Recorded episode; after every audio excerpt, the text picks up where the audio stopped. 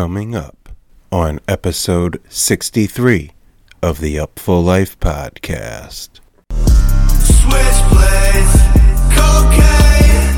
it's been seven years since I, you know, smoked weed, and, and like maybe it's been nine years since I shot dope, and, and maybe it's been eleven years since I was addicted to heroin. You know what I mean?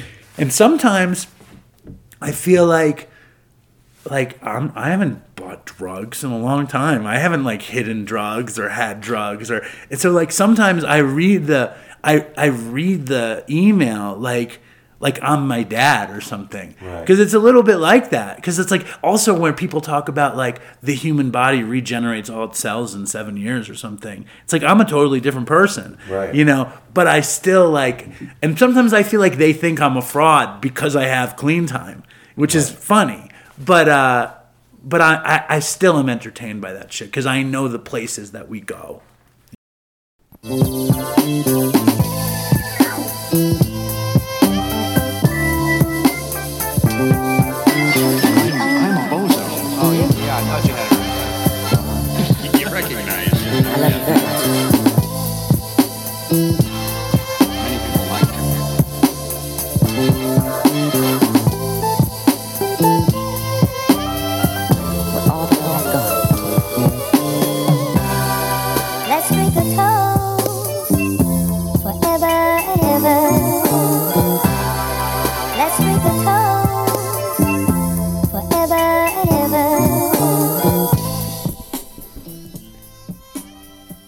Yes, indeedy.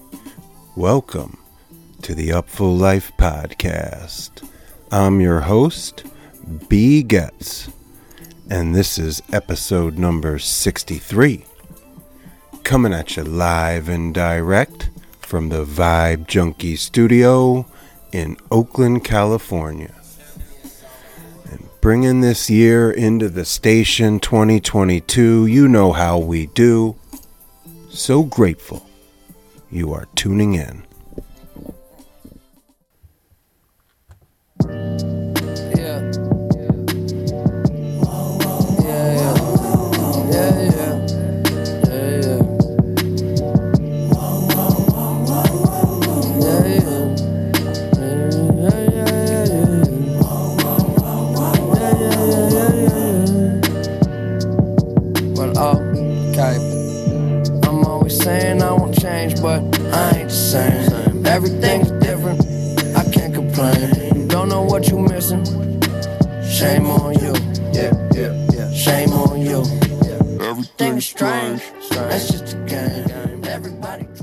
Yes, indeedy. We're back, episode 63, Upful Life podcast. Woo! So grateful. Made it to the end of the year and squeezing one more in just before the clock ticks on 2022. Shout out to everybody who reached out on the last pod with uh, Dan Charnas, author of Dilla Time. Man, that was a joy to, to do and to put out, and the reception, much like Leah's song before him, really empowering, encouraging, affirming, and I give thanks and a deep bow to everybody who enjoyed that pod and let me know and shared. And I encourage everyone to get Dilla Time, the book, if you were intrigued by that dialogue. It's just like so much deeper than just hip hop or even music. It's like a cultural anthropology, which is a turn of phrase I've employed quite a bit recently. Um, and with that, I do want to let everybody know I really appreciate the reviews, the ratings on Apple Podcasts or your podcast platform of choice. Please, if you have the time and are so inclined, please rate and or review the Upful Life podcast. It goes a long way to shifting and sending those algorithms in this direction, bringing us new listeners, new ears, new souls. And that is a good thing, my friends. So give thanks to everyone who has done so in the past and continues to.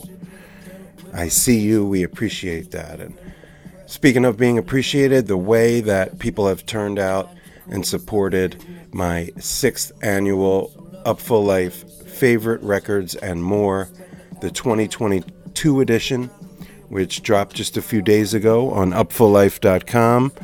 It's the big article right on the top of the page. Slide through, check it out. Is a deep dive, the deepest of dives. 22 plus album reviews, 22 more record recommendations, honorable mentions, if you will. 22 singles, songs, mini EPs, 22 plus DJ sets and mixtapes, and a handful of live releases, both official and bootleg. It is my labor of love to the people, to the culture, to the artists, to the creators, to the entire cauldron of music communities that are really like the battery in my back to do what it is I do. Again, that's on upfullife.com.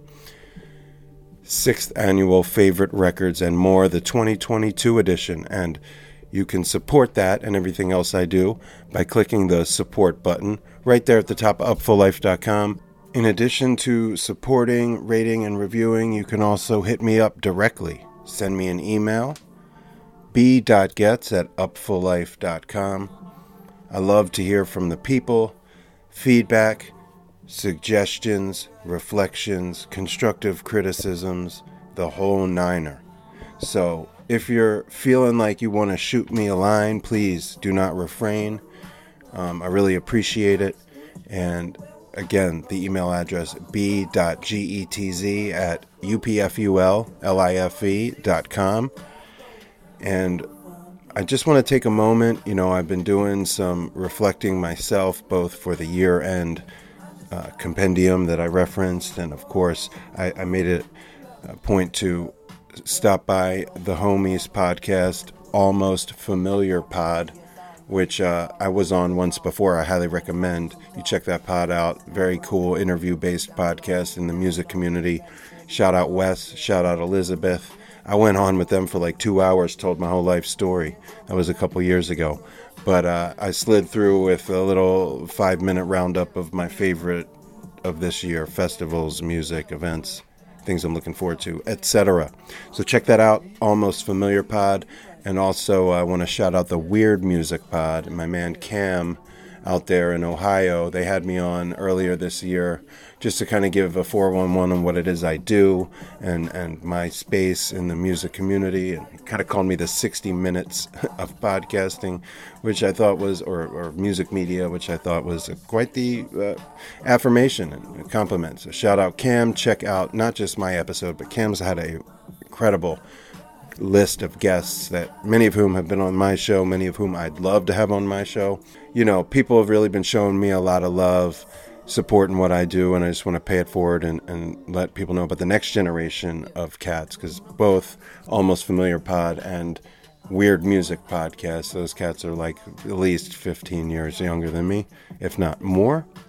So it feels good to be connected with the youth you know, che- teach the children well, as they say. And, and frankly, in a lot of these situations, I'm learning as much as I'm teaching. And that's what it's all about a symbiotic, free exchange of ideas and lived experiences and hopes and dreams and all that good stuff. I want to shout out Live for Live Music. I mean, without them, I, they're the, the, the rudder, the anchor, the engine between a whole lot of what I do here. Um, exposure wise, the ability to go to events and you know chronicle the culture behind their brand with my pen. I mean, the podcast wouldn't even be possible in such a way without the support and affirmation and empowerment of Live for Live Music. So, shout out Kunj, Sarah, Andrew O'Brien, James Sisler, all the peeps, uh, Michael Browerman, all the peeps out there that, that make that happen. And uh, I'm going to do some more cross pollinating with Live for Live Music in the podcast because uh, that needs to happen. And what I was getting at before is you can support what I do, even though Live for Live Music does take care of me. I do a lot of stuff pro bono or just for whatever comes back to me on the support tip. So this is me with my hat, hat out a little bit.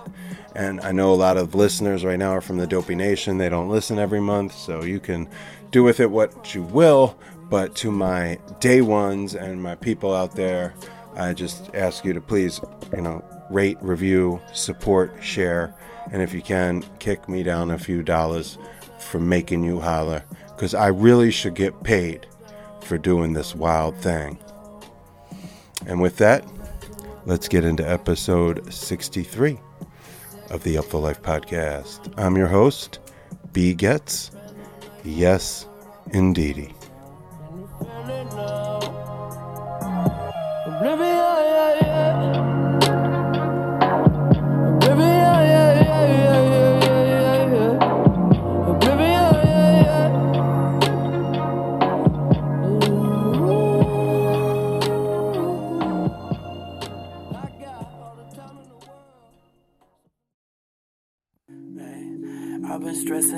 moment. Yeah, keep it on the side, I need to open. Yeah, see her on the side when I'm open. On that, she be telling lies on the phone shit. Hey, I've been slipping, need to focus. Yeah, please don't tell me where that dope is. Yeah, I might drop the old road shit. I got dark gas lenses, toxic gas friendships. Pop my first perk, high school freshman. Skip a midterm for a mixed down session. Mix the up and downs, always going both directions. Know that I'm insane, but this pain got me stressing. I'm getting brain while I whip the intersection.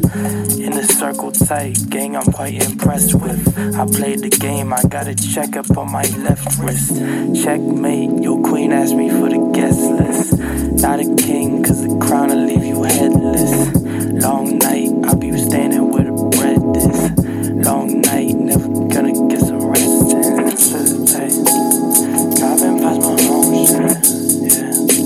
Lately, I'm on my own shit. Lately, I'm on some grown shit. Lately, I'm on some grown shit.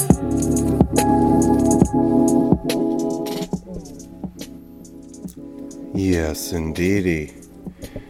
It is my honor and privilege and pleasure, of course, to bring back to the Upful Life podcast my man Dave from Dopey Podcast, now going by his government, David Manheim.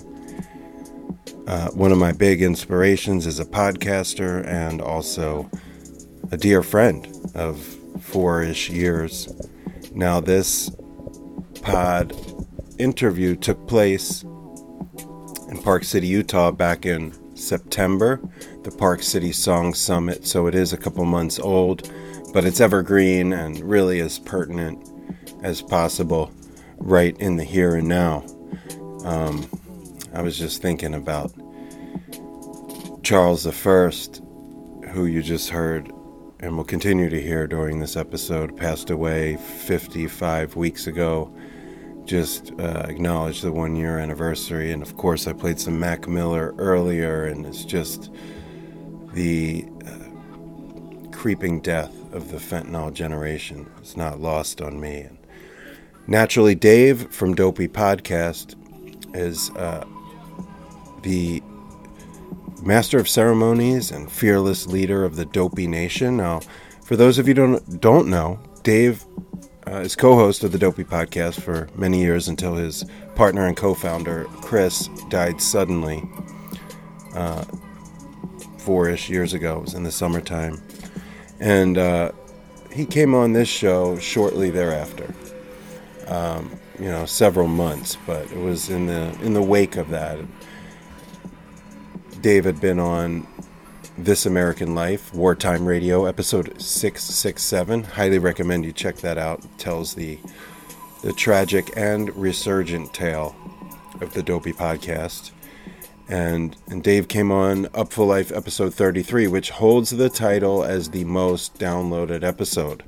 I mentioned on Dopey uh, when we recorded in Park City that he had fallen to second place to um, Jake Rockatansky from QAnon Anonymous, and like, like the Dopey Nation, you know, is an army, better yet, a navy.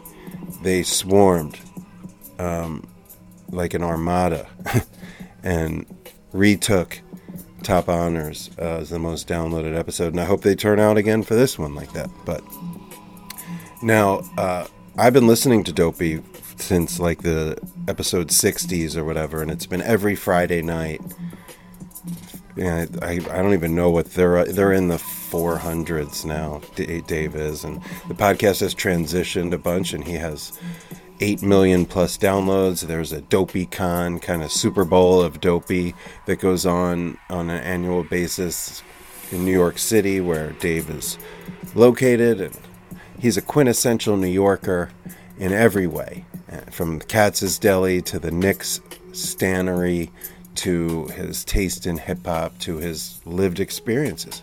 Although he did spend some time in Los Angeles, and and frankly, his life story and his journey uh, is really what we cover in the initial episode of Upful Life, episode 33.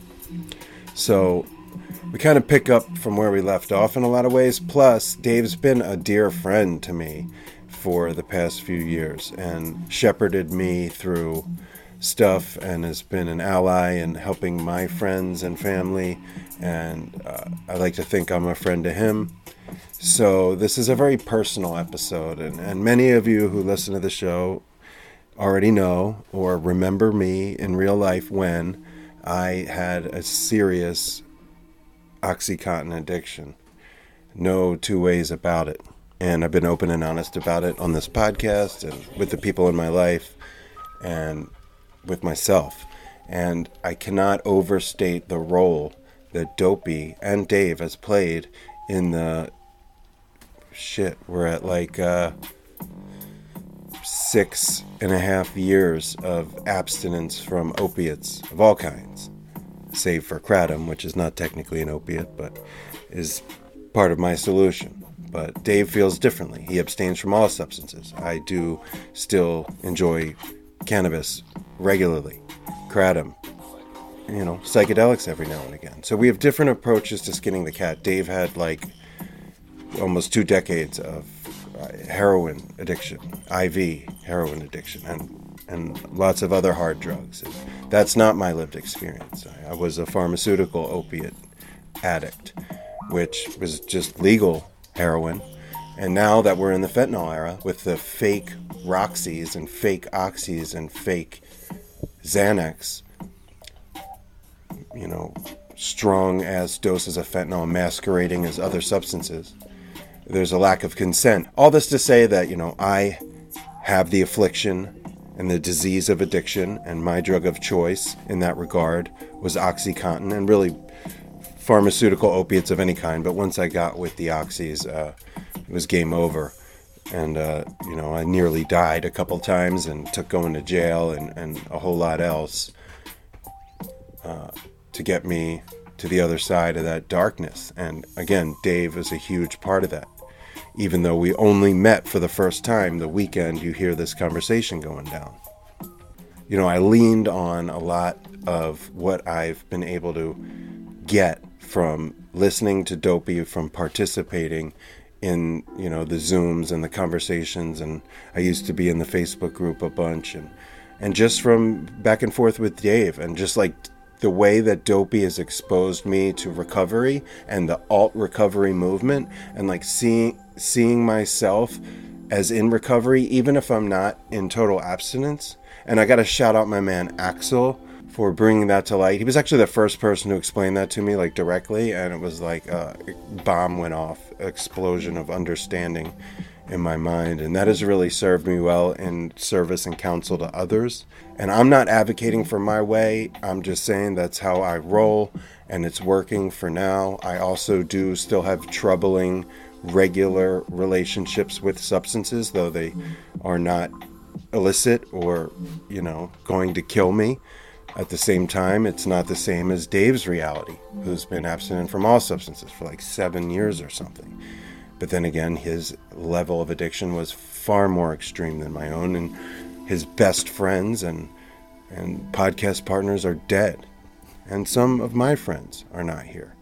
So, and some of my friends are still alive and made it through the other side, abstinent or otherwise. And the point of this whole diatribe and the reason that Dave's coming on the show, the reason we have a relationship, and the reason that I am called to make an episode like this one and to participate in this dialogue in a macro sense is because there are many ways to skin this cat, and it's about living, and then it's about quality of life. And it's about tomorrow not being promised. And every day we're getting news of another passing. And like I said, you know, whether it's my heroes going back as far as Shannon Hoon or Jerry Garcia, you know, all the way up through the recent tragic, excruciating deaths of Mac Miller or Charles I or even Prince. And that's what keeps me alive, and I've said it time and time again, is the fear of death because of the fentanyl era. The fear of death keeps me alive, keeps me out of the tenderloin, keeps me doing what I'm doing right now and not doing what I was doing for so long. And on that note, before we get to Dave, and if you're still with me, I appreciate it. Um, I want to thank everybody who stuck with me through all that darkness. I just got married. The podcast is popping. My written work is is at its zenith. Uh, I have amazing clients, my heroes, the bands I love and adore, like pay me to explain their art in the written word. And it wasn't that long ago that I was strung out or in jail, lying, just a complete shell of a human. And like a lot of y'all did not give up. And I, I'll never forget that. And that's why I'm doing this. This episode with Dave and just participating in this conversation, this dialogue, this world of of a drugs addiction, recovery, and dumb shit. I just want to introduce my man David Manheim, Dopey Dave, Dave from Dopey Podcast, Dave of Dave and Chris. We miss you, Chris.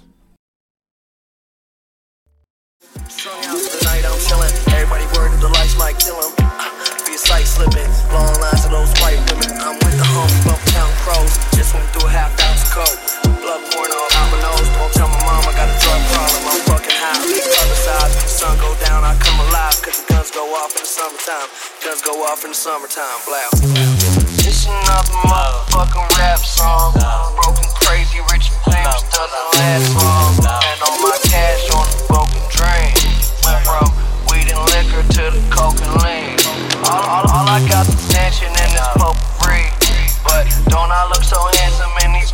jeans?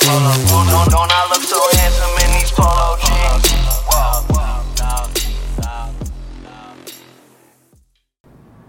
All right, all right. Well, the people asked for it, they clamored for it, and it finally happened. We're here in Park City, Utah, this Park City Song Summit. Yup.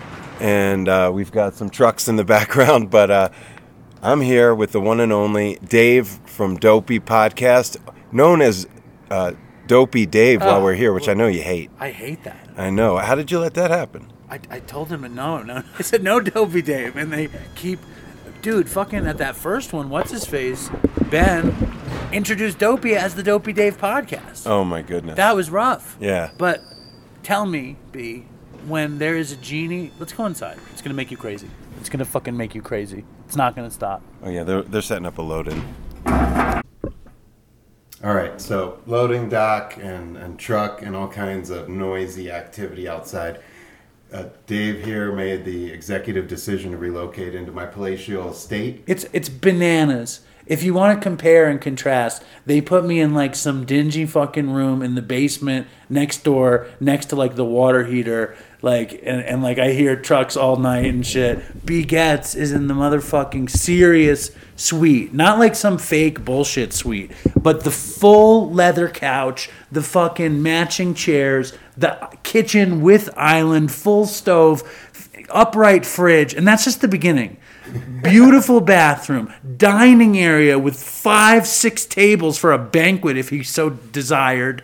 Fucking on the back, the real deal, full sized hot tub with cover and picnic area. Uh, you got it, um, Dave. You could be a real estate agent. Dude, your shit is fucking bananas. I, I, I said it was the Rick Ross suite. Like when you open the door, it says Maybach music. You know what I mean? It just feels like a total. It's like. MTV Cribs. You Yeah. should do a fucking Park City Cribs episode. You You, should what? come to mine. There's an ironing board out in my shit. My shit is like the fucking ghetto compared to this spot. That's weird because, as I said on Dopey, by the way, Upful Life listeners, I'm on uh, Dopey number episode 375. 375 to come in after the great Jerry Stahl of Permanent Midnight fame. So, for those of you uh, who don't remember, Dave here is the co founder, co host of Dopey Podcast, and he's been on the Upful Life podcast, one of the most downloaded episodes. And uh, Dave and I have been friends through uh, Dopey Podcast and just podcasting in general for like four plus years. And when I say friends, I don't just mean uh, like likes on Facebook. We talk on the phone, we text each other, we talk about our own lives, we help each other with our podcasts. And Dave's been a real inspiration to me as a podcaster and as a guy moving through recovery and sharing the service and the gift with others. And we happen to be at the same event in this bumblefuck place neither of us have ever been to. And by the way, Park City, Utah, bumblefuck in the best kind of ways. It's in the middle of nature. It's breathtaking. We can go. It's on hikes. bumblefuck with lots of money, though. Yeah, Oh, it's, an, it's, it's expensive bumblefuckery. yeah. It's just a place that I never came out to before. Have you been here before? No, It's I've- bananas. I've never been to Utah at all. I stepped in a corner of the four corners on one of my uh, cross country trips. But you know what I was thinking was when we started talking shortly after Chris died, when on Dopey I started my beef with Vice. And B didn't like that I wanted to do this big beef with Vice. And I was really interested in why he didn't like my beef with Vice. And I loved the beef with Vice. Of but that, but I remember that's where our, that's where we started talking. Yeah, that's interesting. That I would have never remembered that as the embryo. I do remember those conversations and and uh, just, I was in beef with what was the song? The show is called the Dopesick Nation. Yeah, right. And my whole thing is just it felt like uh, WWF, like scripted, like corny Twitter kind of. which is why I liked it. Right. Well, it's good for business and it was good for exposure, but I, I come from like journalism and, and like integrity, you know. Yeah. So like, this is corny, but at the same time, I understood it for exposure. And the bottom line is, uh, that show feels exploitive, and yours doesn't. Right. Well, the thing about the Vice beef was Chris had died. Right. Chris was dead, and my and Dopey didn't have a lot of fun in it. It was hurt. It hurt to make for a little while, and the Vice beef was fun for me. Yeah. So I I needed absurdist fun, and that's why I was so excited about it. And it didn't necessarily come out that way, but it was it was something that I like stupid shit like that. Yeah.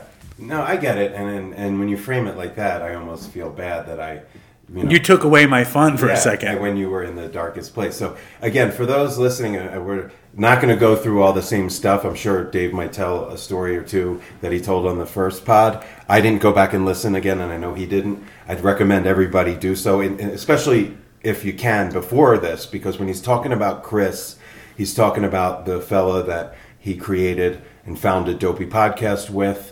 Uh, the podcast is about drugs, addiction, and dumb shit, but eventually it became about what happens after that, which is recovery or death. And with Dave, you have recovery, and with Chris, you had recovery, and now you have death. And and Dave has persevered uh, through not only Chris's passing, but passing of his best friend Todd, who some of my listeners might know from Phish Tour, great dude.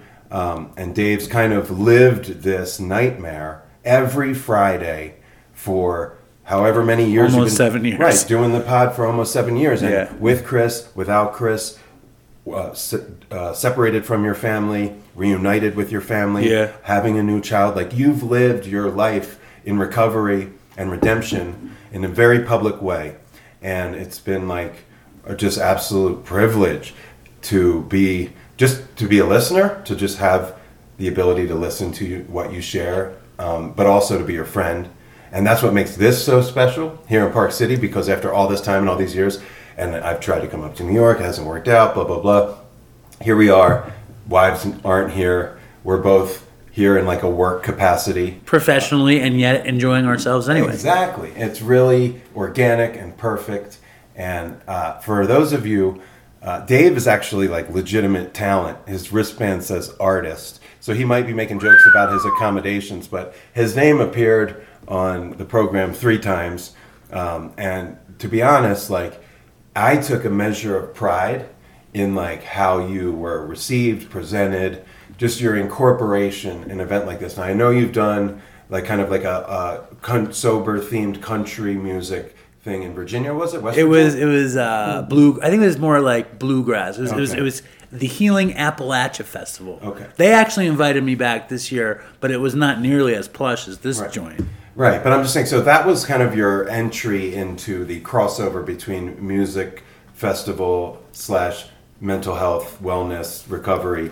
But this is like really kind of Venn diagram. It checks a lot of boxes. You've been a busy guy networking, so I got a lot of questions. We're going to start with how do you feel uh, about Dopey's like legitimate legitimized in this context now. It's it, it's about drugs addiction and dumb shit but now you're up there you know hosting panels rubbing shoulders with like trauma addiction mental health professionals. And this was some ridiculous podcast that your partner like made you take off the internet in its beginning because of its No, I actually made, I made him take it off the internet. Okay. Or Linda made us both Right, take it well, off that's the what I internet. meant when I said yeah. your partner. Yeah. Oh yeah. she's not I- yeah, actually yeah. your wife. Yeah. right. Right. I'm with you. Yes. She, she, Hundred it was so ridiculous and so preposterous and embarrassing that she made you take it off the internet. And now you are really interacting, commiserating with the creme de la creme of professionals in this field. So talk about the legitimization of Well, doping. Number one, thank you. Like that makes me feel really good. Number two, it's like I'm such a fucking self sabotager. It's like abs- it's absurd. Like shit is going so good. It, it's like if I was just a little bit different, I think I, I didn't do that by the way. um, there's scratches on the table that that B is examining, but I was not scratching. I wasn't the looking table. at that. I was looking at the levels. Oh, and uh, it's like it feels so good, and yet still I I somehow deprive myself the joy through sheer uh, fear, self-centeredness, fucking worry, neuroses. However, I know that today went really well, and I know that like I connected with a bunch of people here on a on a level that was it was a little like schmoozy networky, but there was a lot of like real friendships formed, and uh, it felt awesome. And and the panel I got to do today was with Anders Osborne, who I'm, I'm a fan of his, and this kid uh, Wyatt Pike, who, who's an up and comer, was American Idol finalist or something, and uh,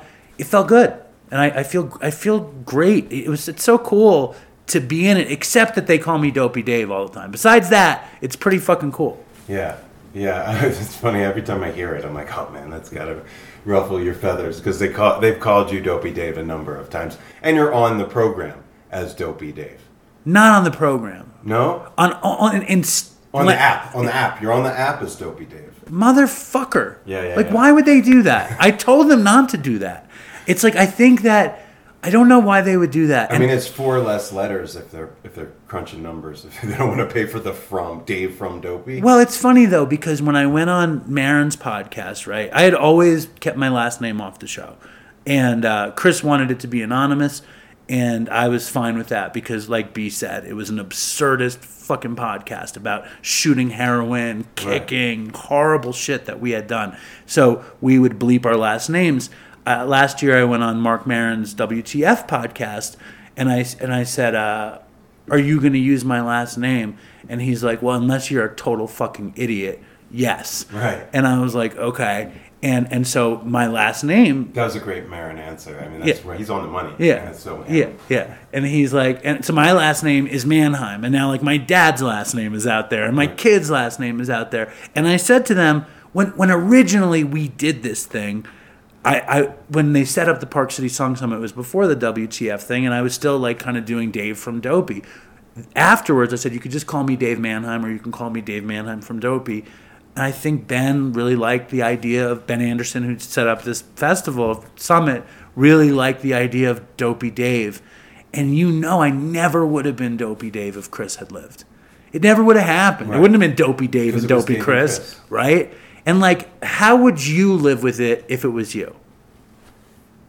Um, would you embrace it? At this point, yeah. You would embrace it. I mean, How? honestly, well, Dopey Dave. I know. I mean, because Could it be worse than that? I think Anders Osborne was like, that might be the worst nickname I've ever heard. I think he said It's, that. it sucks because like the average person is not connecting dopey to dope to heroin and then like making that connection. They're thinking Dopey the dwarf. this guy's just yeah. A This guy's a dumbass. fucking idiot. Right, right. So that sucks. But the flip side of it is it's excellent branding. Because instead of David Manheim, from who? Who's fucking Yeah, who's- David yeah, Manheim? right. Dopey Dave. Oh, that's that fucking drugs addiction. Right, dumb right, shit right, pod. right, right, So, right. so it kind That's of right. works. I should. Do you think? I, so you're saying I should embrace it? Well, you don't have it if you can't control it. I put it down every time someone says. I was Here, like, I, to I- Emerald Sports Center, you can't stop it. You can only hope to contain it. Right. That's how you got to You can't. It's out. You're dopey Dave, so you can only hope to contain it. So, so make it yours. You know what I mean? Or put I- the kibosh on it. Send a press release. no, no. I every- think I think what I do is just constantly do shtick how much I hate to be called Dopey Okay. Dave because that works. Yeah. it's kind of a curmudgeon kind of thing. Yeah. But the, the the the bigger answer is it has been an incredible. This this experience has been a, a really special experience. I concur, and I, you know, I mean, this is not about me, but I'll say that this has been very validating for me. Right, and you got to interview some of your favorite people. Yes. Big interview while I was here, rubbing shoulders with the Jay Blakesbergs, Peter Shapiro's, you know, so it's a big deal for me too. And also just to be seen and recognized for the work. And actually, I was going to, that's what I was going to put to you is like, um, you're being seen and recognized for the work that you do. So it's transition from like, for the yucks, like dopey in the beginning was literally for the lulls, laughing at yourselves. Right. Right. And and now it has become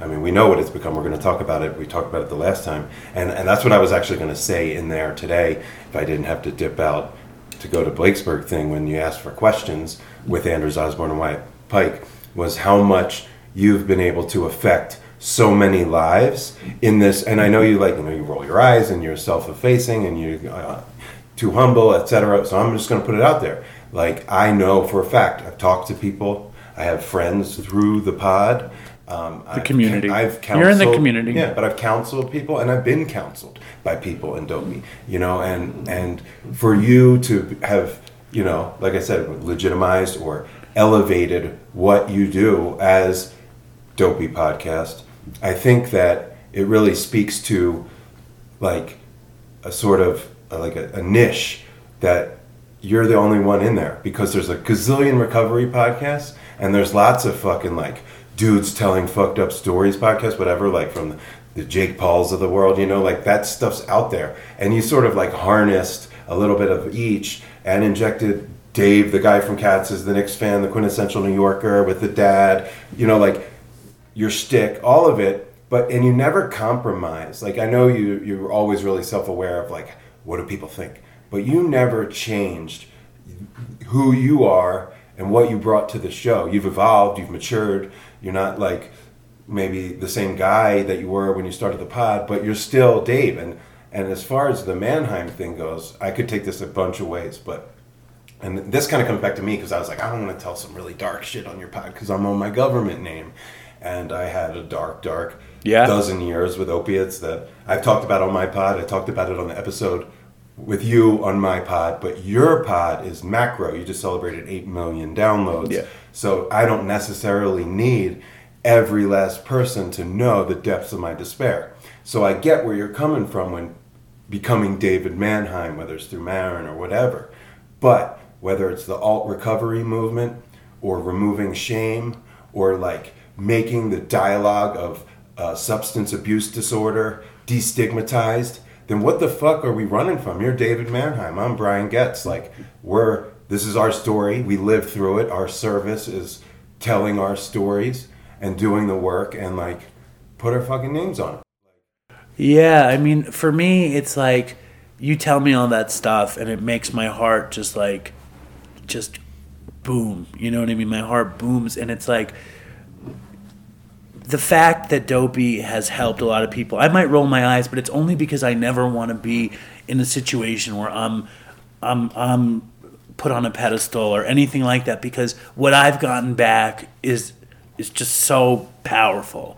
Like it's been so meaningful to me, and um, it almost makes me want to cry. I mean, I didn't sleep enough, so I feel very emotional. You can cry. But like like three times since I've been here. when I think about what's been lost, you know, when when when it's my friends, and it's like they were my really really close friends, and and all these other people that got help from it, it's like what what we the price we paid is so high, and um, I'm so happy that anybody can get anything from that, and then when people get something from that, I get so much from those people, and you know, yeah, eight million people listen to it, whatever. I don't think any of them are here. You know what I mean? Like, I, I, I am so proud of the work, and I'm so proud of our community, and I'm so proud of like the people who like the show and the people who get something from it and understand the purpose of it. But like, it does so much for me on, on so many levels. Like, uh, I work at Katz's Deli, right? I always wanted to be in a band uh, that had merch and was cool and whatever. And I remember like my my boss is this guy named Jake. He's like I think he's in his his early 30s. He owns the most famous deli in the world, and I wear a Katz's shirt basically every day. And I see people wear the Katz's shirt, and sometimes I remember I'd be standing on the corner with Jake. And, and somebody would be walking by wearing a Wilco shirt. And I'd be like, You see that? You see your band? You know what I mean? And and so the fact that Dopey is my band, it's like it, it just it's very satisfying. You know, and it's funny. I don't want to wear a Dopey shirt though. Right.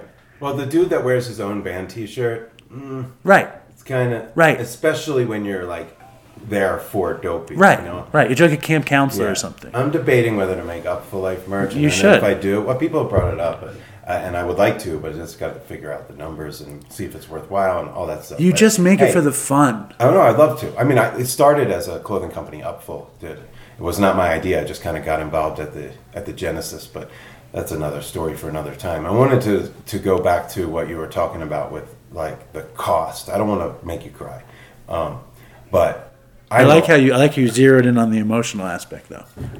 Yeah, I mean, Alicia, my partner, says that the the real gold in the podcast is the vulnerability. You know, just like wh- whoever I'm talking to, when she says when the the guest is willing to be vulnerable. But I'm not trying to push her buttons uh, so much as I live that with you. You know, and I, in my own way, like thousands of others, loved Chris, and to a lesser extent. Todd, because he was only on here and there, and when he was, he was kind of like A mess. yeah, and and it, strangely, he's the guy I saw myself in on the show. Of course. you know his trajectory is not unlike mine, and that actually leads me into what I was going to say: survivor's guilt. So, like, I know that uh, several of my running buddies did make it or are still in the thick of it, Right. and guys and gals. And I'm talking about from the Vermont days, from the Philly days, from the Florida days, and even one or two out in the, on the West Coast. And you know, it took me going through, you know, jail and getting off oxys and all that stuff to come out the other side and and enjoy the blessings that I've been afforded or earned or been All of it. bequeathed to me, right? But there's some survivor's guilt, right? There's some why me? I mean, I did some fucked up shit over the years karmically, and you might think, well, I paid for it by going to jail, losing my dad while I was in there. Maybe so, maybe not.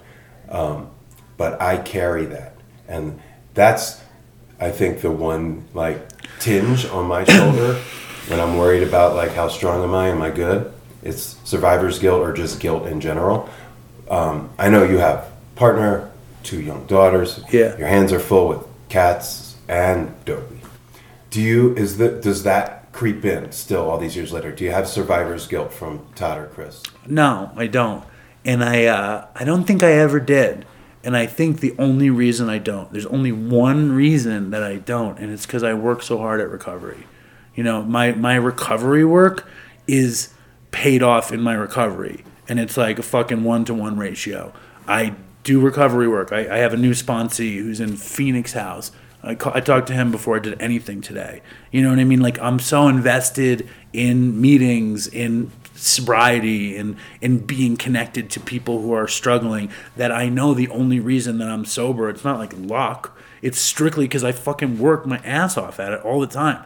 And Chris was like the most sober person I, I, I knew. And like when he stopped working, He fucking fucked up and died, and I I hate that that happened, but it only happened because he stopped doing the work. Straight up. I mm-hmm. mean, like he might have not died because so many people get to use and not die. So it was fucking horrible that he had to be so unlucky and die because he could have could have just as easily. They were drug testing him the next morning. Right. He could have just as easily come up negative, gone to rehab, and come back, and had another chance. Right. But I don't feel guilt, you know, and um, I feel sadness. I feel loss. I feel overwhelming sadness and loss on a daily basis. And uh, it's funny because every summer, Todd Todd died in June, and Chris died in July, and his birthday is in August. And every summer, I honored those months, and um, I don't listen to Dopey very often. You know, I, I don't even listen to it when I'm dealing with it. You know, uh, but this summer I listened to a bunch of shit with Todd and Chris, and it's painful. And Chris, like the thing with Chris is the weirdest part about Chris is that I only really knew him when we made the show.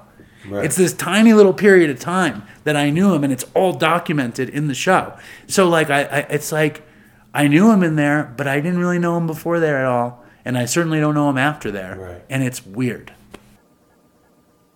If I stop doing the things um, which I've done um, that help me, that sort of center me, um, I immediately go back to that baseline restlessness, irritable, and discontentness. And if I do that, I can only make it a matter of hours, weeks, months until I pick up a drink or a drug. That's the longest I can last on my own willpower. So it literally, I have to replace it with something else. I I think that that's important uh, to the story is that you didn't have this long-standing friendship, right? There was like a ships passing in rehab, right? You were at a rehab, he was at a rehab, you connected briefly, and then down the road, very early in your recovery, he was a bit further down the road, and uh, We were relapsing back and forth before Right. that. okay, but Never used together though. Never. Okay, interesting. Um, so yeah, I, we walked through it deep on the last episode, so we're not going to walk through the passing or whatever. But it was kind of it wasn't in the immediate aftermath. It was maybe like a year and change, I think, when we did it. Maybe like eighteen months after Chris's Yeah, passing. yeah. and um, so the This American Life episode had come out, and um, we talked then about like, and what I guess it was kind of like guilt, but like the the success of Dopey and the cost, not so much the lives you're touching, which is we already went on, but just the profile, the reach, the numbers. Like you always talked about wanting to, you know, be a, a talk show host, being like a Howard Stern, Yeah. like having a show. You worked in that in that field for a bit, Yeah. right out of school or what, whatnot, and then you create this pod, and you know we, we go through what you went through, and then you know for the past few years, I mean, it's it, it hasn't been like plateauing, like it's been a slow, steady, like elevate. You know, you're not losing listeners. You're not like No. right. So what I'm saying is this this passion project has you know evolved into your life's work and it's closely connected to your service it's closely connected to your own uh, fellowship meetings etc like it's this sort of blur of, of work and and your life right? And it's for all of us to consume. You know you've if you really think about it like in the podcast social media immediacy age you put a show out and then thousands and thousands and, and eventually millions of people listen to it. Um, and i know you have a wife who's doesn't she's not afflicted and young daughters and you know we know a lot about y'all's lives you Right, know? yeah, yeah, yeah. but you are careful like it's not like you're putting the There's so many things I want to talk about on the show that I I'm don't. sure. But what I'm getting at here, because I kind of struggle with this, and my mom listens to the pod, so I'm always conscientious of what I'm, if anything I'm saying. Would it be okay for her to know? And and Mike Dillon's here, right? He's playing with Anders, and the funny story is when Mike did my pod, he told some excruciating tales, like one about getting a gun pulled on him and the blanks and and Yeah. among others. And, Yeah, I heard I got a note from Vera, his mom, that she learned about her own son from my pod. Things she literally did not know, and she thanked me. She said it was hard to listen to, but thank you for giving him the opportunity to talk about this stuff because you know. And she's still she's like in her 80s with purple hair, going to shows. I mean, she's the coolest. But my point being is that com- communicated to me my greatest fear would be like my mom hearing some abhorrent story that I told uh, very unflattering, you know, whatever from the dark days. So I'm asking you because you you deal with that on a macro level. On that, that how do you navigate? Tell it like it is, and like sometimes it makes you look like a clown, right? And you just put it out there. How do you how do you like approach that line of like what's not for public consumption, but also being totally transparently Dave on Dopey? Um, I don't know where the line is because I like to cross it as much as I can. Because, like, for me, like, I just think that's what humanity is. Humanity is like the dumb shit you do. Like, like, uh, like, I mean, a, disgusting thing that I do and I talk about all the time is like on the Long Island Railroad, I often get allergic and I never have tissues, so I take my socks off and I blow my nose into my socks. It's disgusting, but things like that are funny, uh, and it's like, or, or like if I have a fight with Linda about something. People can relate to it, and I don't mind being the clown because I know what's funny in the story. And for me, that's as good as like a fucking crazy drug story. I love a crazy drug story, but I would be just as happy if you told some ridiculous story about something really stupid that you did or happened to you because I think those are the best stories. You know, it, it's something humiliating but also humbling that we can share and it's it's those are the things that I I think they're the currency that I've lived on my whole life. Uh, in addiction, out of addiction, as a kid, as an adult, they're they're very special stories for some reason, and I think sharing them is what connects people. And I think sharing, I think Dopey, the best thing about Dopey was was to make somebody laugh. Uh, and make somebody like be like, holy shit, I can't believe that happened. And it's like, and then we connect because of it, or or other people connect because of it, or like when somebody this week on the show you're on, uh, the show starts. I, I read this fairly long email that I actually did an interview for I think Spin yes this morning, and the guy was like, "I listened to your show. That email you read at the beginning was too long." and I was like, "Fuck," uh, but the story was this woman who was a meth head, and she got busted driving in the middle of the country, and she wound up getting busted with a ton of meth and, and going to jail. And when she got to jail, she got sober and she realized she was pregnant. And uh, she she was her parents weren't going to help her before they found out she was pregnant. But when they found out she was pregnant, they did help her, and she got she went home and she got sober, and she's and she's now she's sober, and she wanted to write this story about how this moment of sobriety in prison made her realize that she was pregnant, and that if she hadn't been sober, she might not have even found out and miscarried or whatever. And like, I feel like a story like that, it involves this woman. I don't know her. She feels safe to tell that story to our community, and our community is improved by her honesty and her willingness to share. And I love that. Yeah, that's incredible. And that's not the first time. I mean, you get a lot of you get a ton of emails and they're not all quite like that, but you you get a lot of people's most intensely personal purges And why do you think so? because y'all have put oh, it was twofold. So back in the days, in the Chris era, when it was about bringing the dopey, Yeah, yeah. right. And for those listening, so the, it's the currency of dopey podcast for you know until basically until Chris passed was the dumb shit, and it was like the most ridiculous stories in the depths of your depravity of drug addiction or alcoholism, like the ridiculous things you did and the consequences and the ability to like rear view mirror and laugh at it.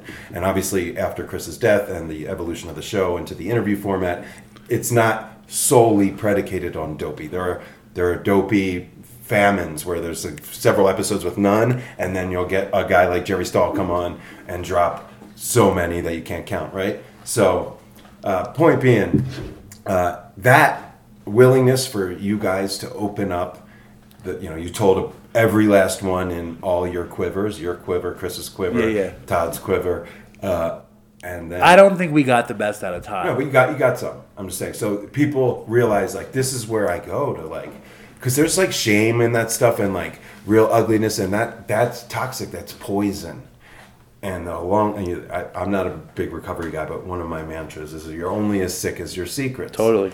And I've used that in my life tremendously. So I think when you say why do people write that, why did that lady write that story? Um, because they feel, like you said, safe in the sort of collective, you know, like it's like a bosom where it's like these people understand I need to get this out. And then, you know, maybe that purge opens up Pandora's box for a whole lot of amends, for a whole lot of forgiveness. And and it, and it and started as like, tell me some fucking dopey. Right. And it turns into magic. it's it's also just like when you and and I appreciate when you say I I will put myself out there like some kind of clown. I will do that and I do it en- enjoying it unless someone thinks I'm corny. I don't like that. But when people think it's funny and and people like and a lot of people just get where I'm coming from and then they they know they can tell some ridiculous fucking story and and it it creates a safe space and like I never was interested in creating a safe space, but I really am proud of our space. You, sh- I mean, it is safe though. I know, but you know, like that's like a buzzword. Right. Like this whole place, this whole thing is built on all sorts of wellness buzzwords, and that's like the antithesis of what I ever wanted Dopey to be. And yet, I kind of walk around here half self-deprecating, but really, I know I built something that could stand up to this whole thing. And it's I, way more real. It's tangible. Like my problem with new age stuff in general is it's like platitudes and Oh, yeah. word salads. Yeah, and like yeah. what is it really? And Right. like you, whether it's on Dopey or even in these panels, you're you're you're not you're not. I don't fuck with that shit. Yes, thank you. I refuse. I, I and if I did, I would be ruined. Once in a while, though, like I'll tell you, it's been seven years since I, you know, smoked weed, and, and like maybe it's been nine years since I shot dope, and, and maybe it's been eleven years since I was addicted to heroin. You know what I mean? And sometimes I feel like like I'm, I haven't bought drugs in a long time. I haven't like hidden drugs or had drugs or and so like sometimes I read the I I read the email like like I'm my dad or something Right. because it's a little bit like that because it's like also when people talk about like the human body regenerates all its cells in seven years or something it's like I'm a totally different person Right. you know but I still like and sometimes I feel like they think I'm a fraud because I have clean time which is funny but uh but I, I I still am entertained by that shit because I know the places that we go you know Right. but it's funny Totally. right You do, and you know, it's a you. It's you, and that's what's important. If you start becoming, and I'm not going to name names, but you know, the guy that you did uh, yesterday, the panel with, if you comported yourself like that and talked to people like that, It would be a I'm- problem. Well, it wouldn't be Dave from Dopey Podcast. It would be something else somebody else. And so I love that you, even in this sort of highfalutin uh, wellness recovery, Yeah, yeah. you bring like I stayed true. I stayed Yeah, true. You dropped f bombs. You talked New York shit. You made bad jokes. You made great jokes. Uh, you disarmed people. I, you know, before we get into the next question, I just want to tell the listeners it was amazing to see Dave in the live context in some scenarios that he wasn't necessarily super comfortable in hosting a panel, navigating, making small talk, having prepared notes, going off the cuff. Uh, honestly, man, like you should, you know, as much as this is available to you, whether it's in the recovery community, in the music event community, obviously there's cross pollination happening now. Like you're good at this, people react to you, respond to you. I took such a measure of pride in when you told your story yesterday, like kind of an abbreviated version of your in and out of addiction and your family and all that. Like having lived that with you through the pod and our friendship, to see the impact it had on other people, knowing it like I know it, was one of the best moments that I had here. Thank you. I appreciate that. For real. What's sad? I really wish I could have told you, told Chris's story. I didn't tell Chris's story in any of these things. Right. And I and I, and that bothered me. But these things weren't supposed to be about me. And I don't think that it the, yeah that and the real you could have referenced it, but I don't think it was really appropriate in like the love context or the Anders context. Right, it wasn't. Right, but we're talking about it. You're doing the podcast here with me. You talked to Spin. Did you mention it to Spin? Mention which? The Chris. Yeah, of course, Right. So course. so you did mention it, just not in the panels when you were really interviewing other people. Right. So, but you did take a moment to say, "Hey, here's my story. This is why I'm here." For like 90 seconds, but you did it in a very impactful way, and and knowing what I know, I was just proud of you. And Thanks. I was like, "That's my dude right there."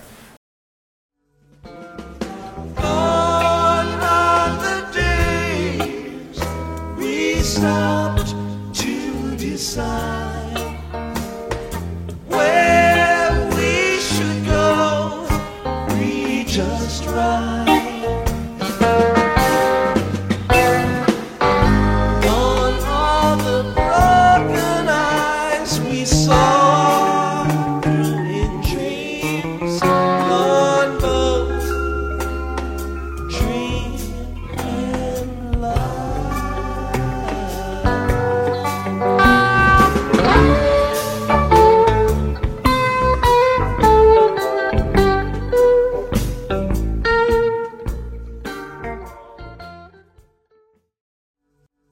Recently, you Yes. had Carolyn Mountain Girl Garcia. on the show. Yes. Now we talk about feathers and caps, like, and you've had Jamie Lee Curtis. I mean, you've had you've been on Marc Maron. You've had Marc Maron. You've had like numerous rock stars and celebrities. Killer Mike, Danny Trejo, Yeah. blah blah give us blah. some real quick. Give, give give me the highlight reel.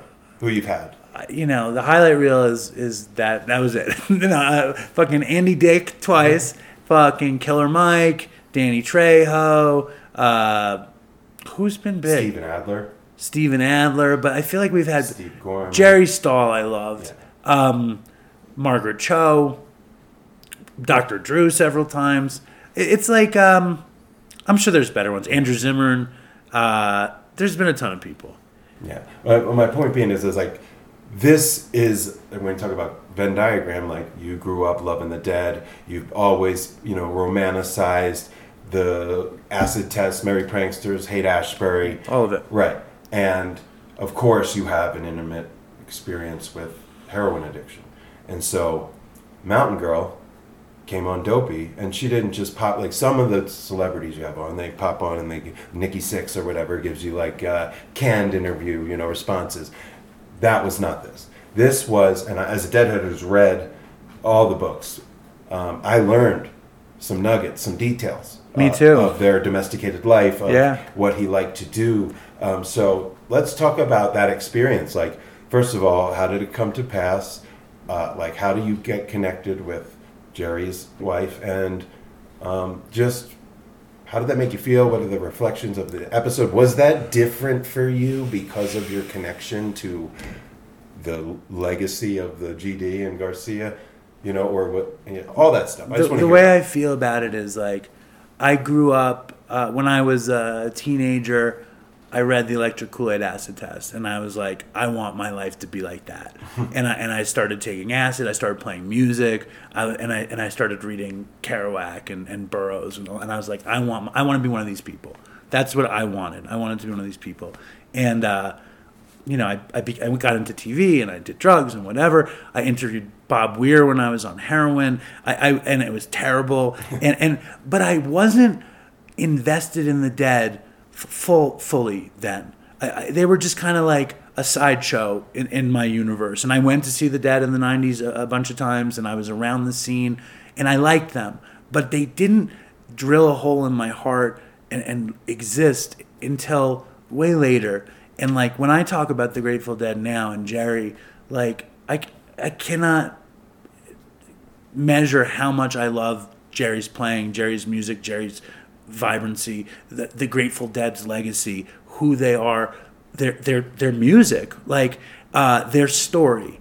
So like I've been trying to pick up crumbs uh, along the way, and I got to interview Sam Cutler, to you know it wasn't the best interview I ever did, but it was interesting, and I, I felt good about it. I got to interview uh, Justin Kreutzmann, who is who is Bill Kreutzmann's uh, son. I got to interview um, Big- Decorated filmmaker as well. Oh, decorated documentarian, absolutely.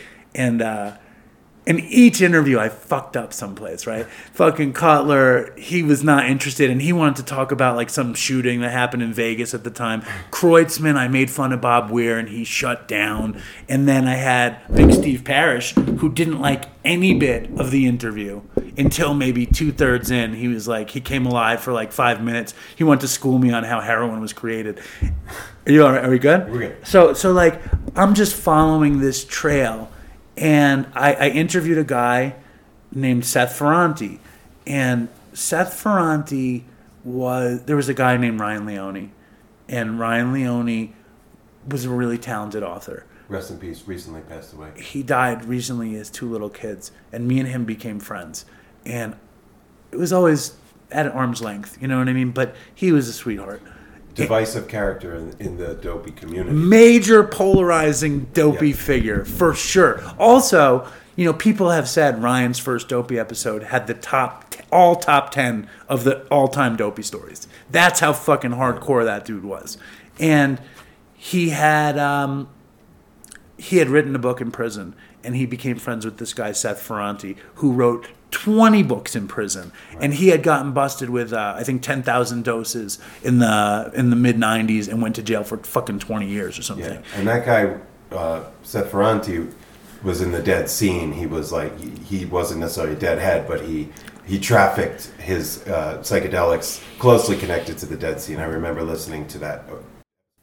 Yeah, basically, like I had I had a connection who was like a hardcore deadhead. He was on tour, and he was like he was like in, in one like what they call the, the the families, you know, the Grateful Dead families. Which you know, I mean, there, there's a ton of them. It's just like little you know loose affiliations of people that do business together, and uh, you know, so he's in the families. So it's like you know, I, I got my buddy. He's in the families and then and then they got the chemists and a, a lot of the chemists a lot of it still it's all centered like around san francisco you know as it has been you know since the 60s so you know basically like there's these chemists and they feed all these families and then they got these people in the families and, and they would go on tour and sell it. You know like i remember being at shows and like they're flying like 25 grams you know of crystalline. you know but then once they get it there then you know they got they got to lay it they got to get the blotter. Like sometimes you would be on the lot and you know i'm trying like my main objective is not the music. My main objective is drugs. So i'd be on the lot and i'd be trying to get you know like like a 100 sheets which is basically you know like 10,000 hits. And they'd be like well the crystals here they flew 25 grams of crystal in but uh we we got to get the, the blotter paper's not here yet you know because also the blotter paper you just couldn't buy it anywhere. They would have to specially make it and ship that in too. So then they would have to get it and then they would have to lay it you know and then you could you know you could actually get it. So that's why eventually like with my buddy instead of going on tour i'm like man just uh, i want to do like a mail order you know so they hooked that up where i could just call someone and they would just mail it wherever i wanted. I could get it mailed anywhere. I could get 100 sheets. They would put it like right in an overnight envelope and ship it right like that. But that's that's kind of uh that's kind of how it went. So you know like like i knew some dudes you know they'd be like oh this dude's family like on the lot or stuff. So, so you knew who the big dudes were. And there, there were actually uh you know they had dudes like they had a dude like cosmic charlie you know he passed now you know but uh you know they had like cosmic charlie they, they had fast eddie he, he's passed too but they had all these dudes like you knew they were the big dudes on the lot. But at the same time you had these dudes that you knew were the big dudes on the lot. You heard you heard about the dudes that you never saw like you heard you heard about the chemists you know but the chemists were never around but you just heard and and to me these were like these mystical magical Wizards. like almost like wizards yeah like Yeah. sorcerers Yeah. you know dudes dudes like leonard pickard you know or like bear stanley owsley you know the, these dudes that were you know that were the the well-known chemists and it and it was like it was too because it was a total outlaw culture like you know you didn't even you didn't say those people's names back then like people would talk about them and you knew who we were talking about but you didn't say their names because of the law enforcement scrutiny And Seth Ferranti's a really interesting character. Like he's number one, he's got a big heart, and number two, like, like it didn't feel like we were vibing, but we were, and like and and, he was just so interested in outlaw culture, and I wanted to tap into outlaw culture. I mean, and I tried to hook him up with this guy I knew to make movies and stuff, and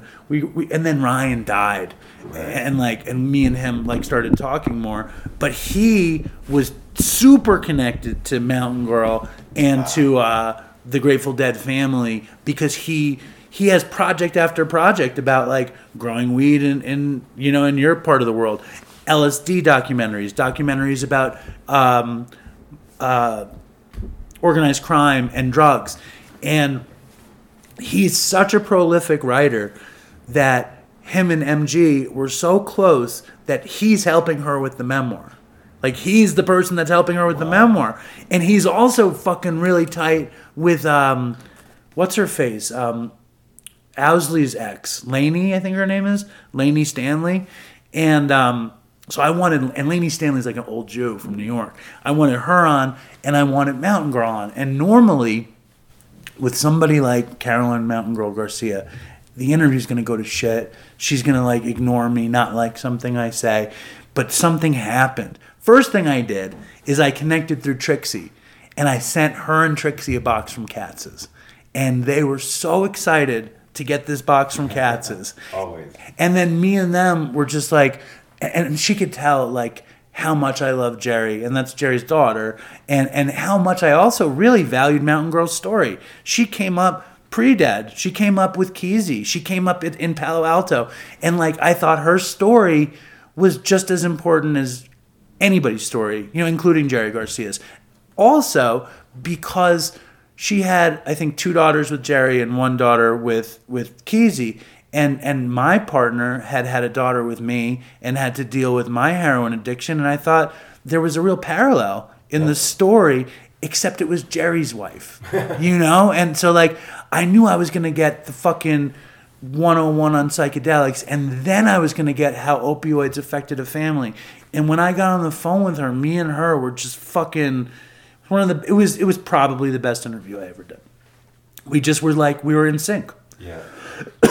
and she I also have a thing for old nerdy ladies. and she's an old nerdy lady and I came up with a lot of friends whose their moms were just like Mountain Girl, so I knew how to talk to her. She was just like my friend Jim's mom, and I talked to her like it was my friend Jim's mom, and she picked up on my style, and we fucking. She's also from upstate New York. Like we had a lot, a lot of simpatico shit, and she loved the dopey, you know, vibe, and also the dopey purpose, and she felt like really happy to be a part of it and to help somebody. And I think she she was really generous. We did I think 3 hours. Excuse me. We did like 3 hours. We did an hour and a half and then I had to go pick up my kids at a softball game. She's like, "Oh, call me back whenever." I called her back 2 hours later and we did another hour and a half. You know? And it was like it was fucking incredible.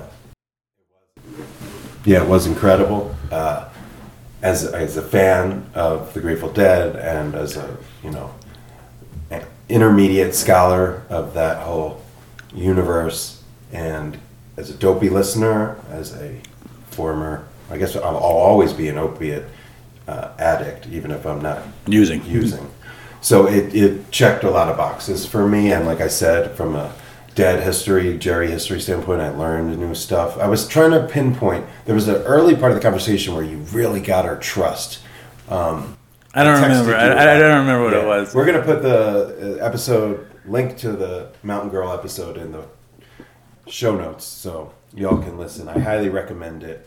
Um, Maybe it was the oh, it was the Ibogaine thing. You're right. It was Ibogaine. Ibogaine and aliens. correct. Ibogaine and Yeah, aliens. it, it was like she saw fucking aliens after she had done Ibogaine, and I did Ibogaine, and I saw aliens, and and B fucking texts me, and he's like, "Did you really see aliens? Were you bullshitting her?" but it was like, yeah, that was what it was. Right, that's exactly what it was, but it really earned her trust. And, and that reminds me, like, dude, she had the craziest job before all this, like working in a, a university lab with all Analyzing the craziest psychedelic Yes, chemicals. I know. Of all people. I know. like pre Kesey. Exactly. Right. That's what I was like, and I said to her, doesn't this make you believe in fate? And she didn't even want to talk about that. Right. But it's like you're the most fated person for this experience.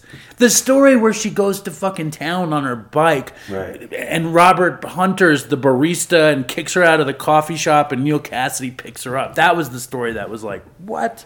Right. Yeah, it was exactly. And you're like thinking about who these people are and their roles and the. It's like imagine you walk down the street in Park City and like Robert Redford's like scooping ice cream and fucking, you know what I'm saying? It's just it's bizarre. It's just bizarre. Our lives aren't like that. No, they're not. You know, but it's it was just a remarkable episode. I highly recommend it. Um, but I've also I enjoyed the Seth Ferranti episode a lot.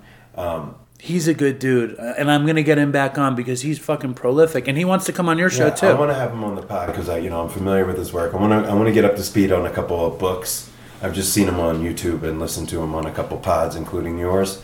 Um, but I really like um, the way that the because in the beginning when we talked the first time you were on my pod, you were still figuring out the interview era, the context of Yeah. dopey post Chris having a guest. You've you know messed around with some co-hosts. You've had people recurring roles. I've come on a few times. You know, obviously at Ray, you've Howie, etc. Um, but you've really settled in. And even when we were talking about how you were going to lay out the Jerry Stahl episode, you're like, here's how it goes. You know, emails and and and uh, interview and the hang. And you know, used to maybe do a song at the end sometimes, but I guess you don't have a song for 300 and however many episodes. But um, my- Good so bad's at the end. That's it. Right, but no, you used to play like uh, listener songs. Like, dude would come in with like the banjo version, or you know, We, Scott hear, we, rapping. we, we do it here and there. right, I'm saying you can't keep up every week No. with a new dopey song.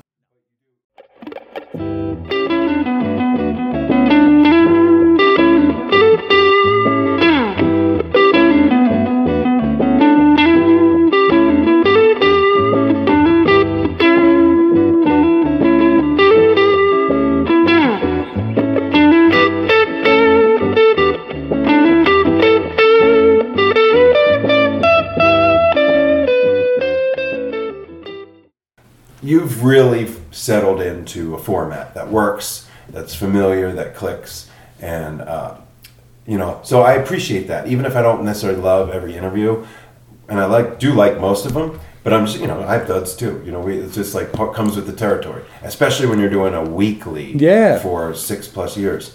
Um, but I want this might not be fun, but I think it's important to talk about Yes. um, when we're talking about polarizing or divisive people. So you have a sponsee, or he was a sponsee Yeah. at some point in Yeah. time, somebody you know from meetings. Yeah. You had him on the show. Mhm. He's uh, unfortunately named uh, Fentanyl J. Nickname Fentanyl right. J. Well, Yes. obviously that's Yes. not his government. That'd anyway- be funny if it was his real name.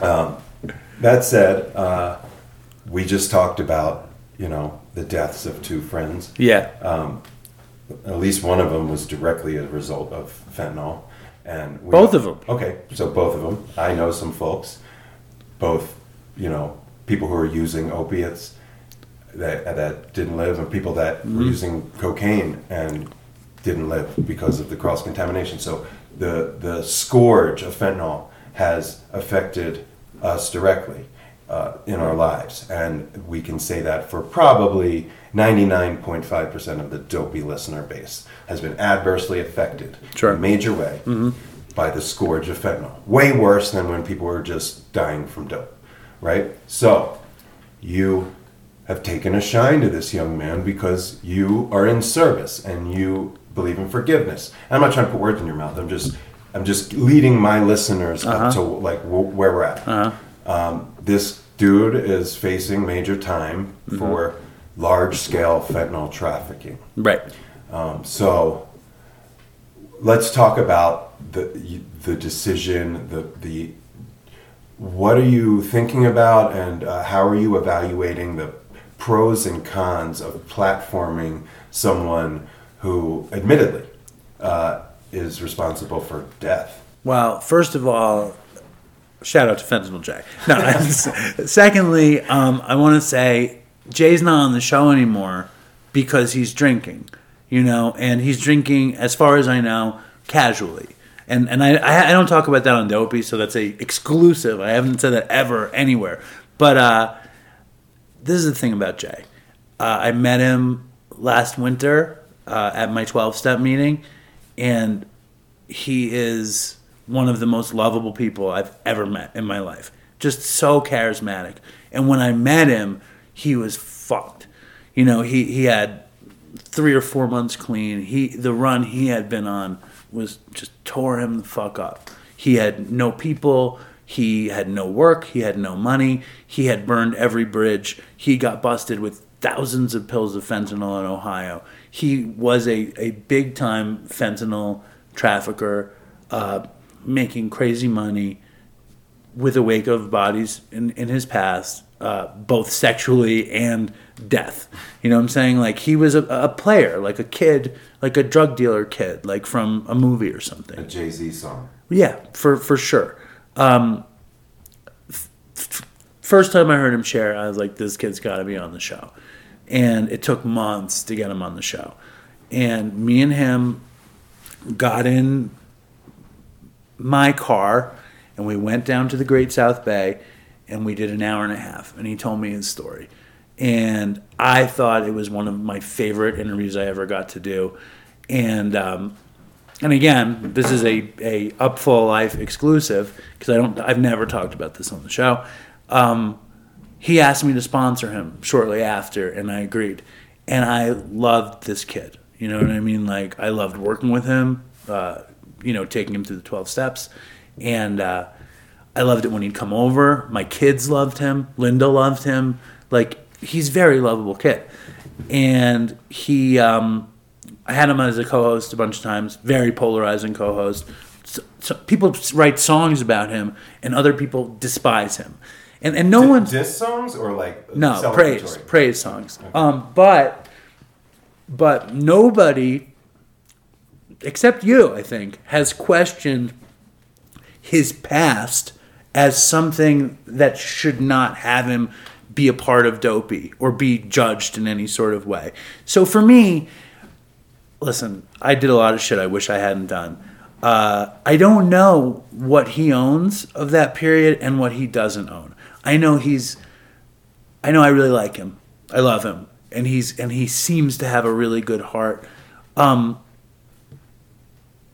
I don't for I, I, I he doesn't need to apologize to me for what he did. I Of don't course not. I don't judge him for that stuff because he was an addict and he was using.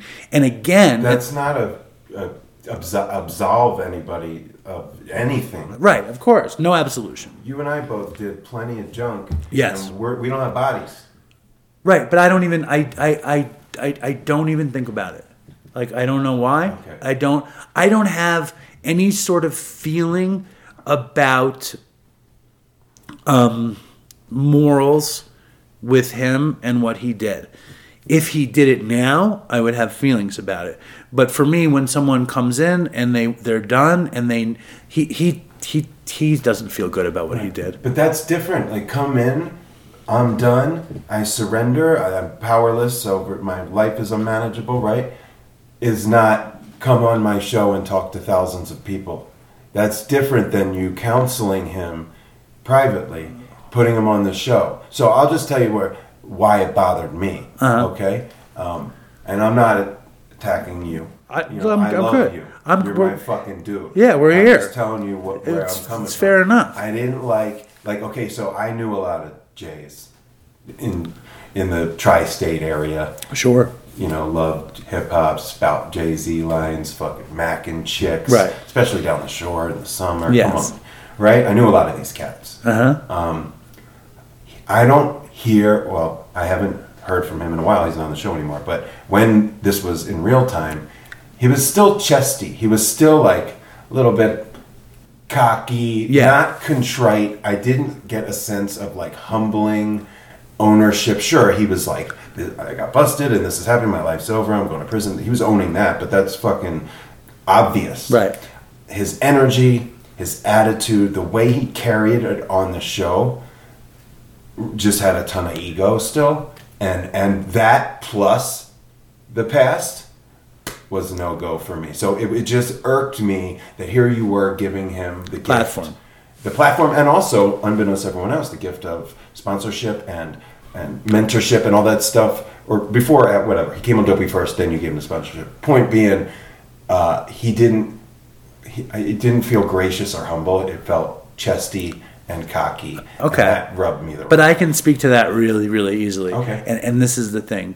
I think people are way different on a microphone than they are in reality a lot of the time.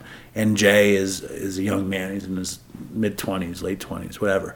And whatever he did on the show was through this filter apparatus, whatever. And I did. I saw right through it. And I, I, I that is a a pose, you know. Right. And it's also for me, if you really want to open this thing up, I think it's funny. I think it, It's- it is. I think there's shtick on shtick on shtick, and like I like mocking him, and I also like that he is this character, and I also love how like he's an idiot, like and and he's silly, and he's self-deprecating as well, and he knows like it's a pose deep down. Like I think when I look at him, I see past what I don't hear what's coming out of the speakers because I'm sitting with him, and and I I get a different sense. And like the fact of the matter was, when he was on the show, I was so relieved because I that was pure. Like for me, like that was the real fucking that was dopey. Right. Like he was it. I was so excited when when when Jay in his first three episodes. His last episode, I think he had he had already had a drink or two, and he wasn't trying to figure out how to move into a life of, of sobriety. And like dopey shouldn't be pigeonholed into something like that, but there's just something about the vibe that you need it. And I loved having like Erin Erin Carr is on often. She's very bright. She's a writer. She you know she was a horrible heroin addict for a long time. I loved being able to toggle them. Like I, I really liked that and I, I, I, I was very sad. Like I was sad that Jay went. Like Jay, I, I ran into Jay the other day. He seems happy as a fucking clam.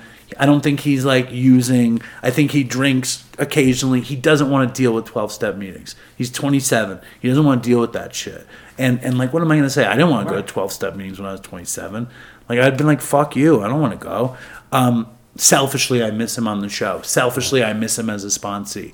He's gonna come to DopeyCon.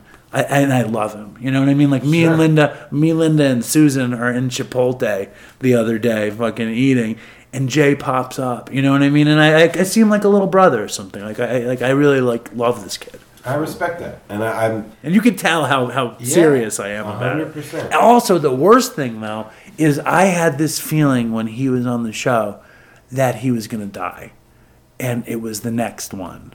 You know what I mean? And Right. that was a scary feeling.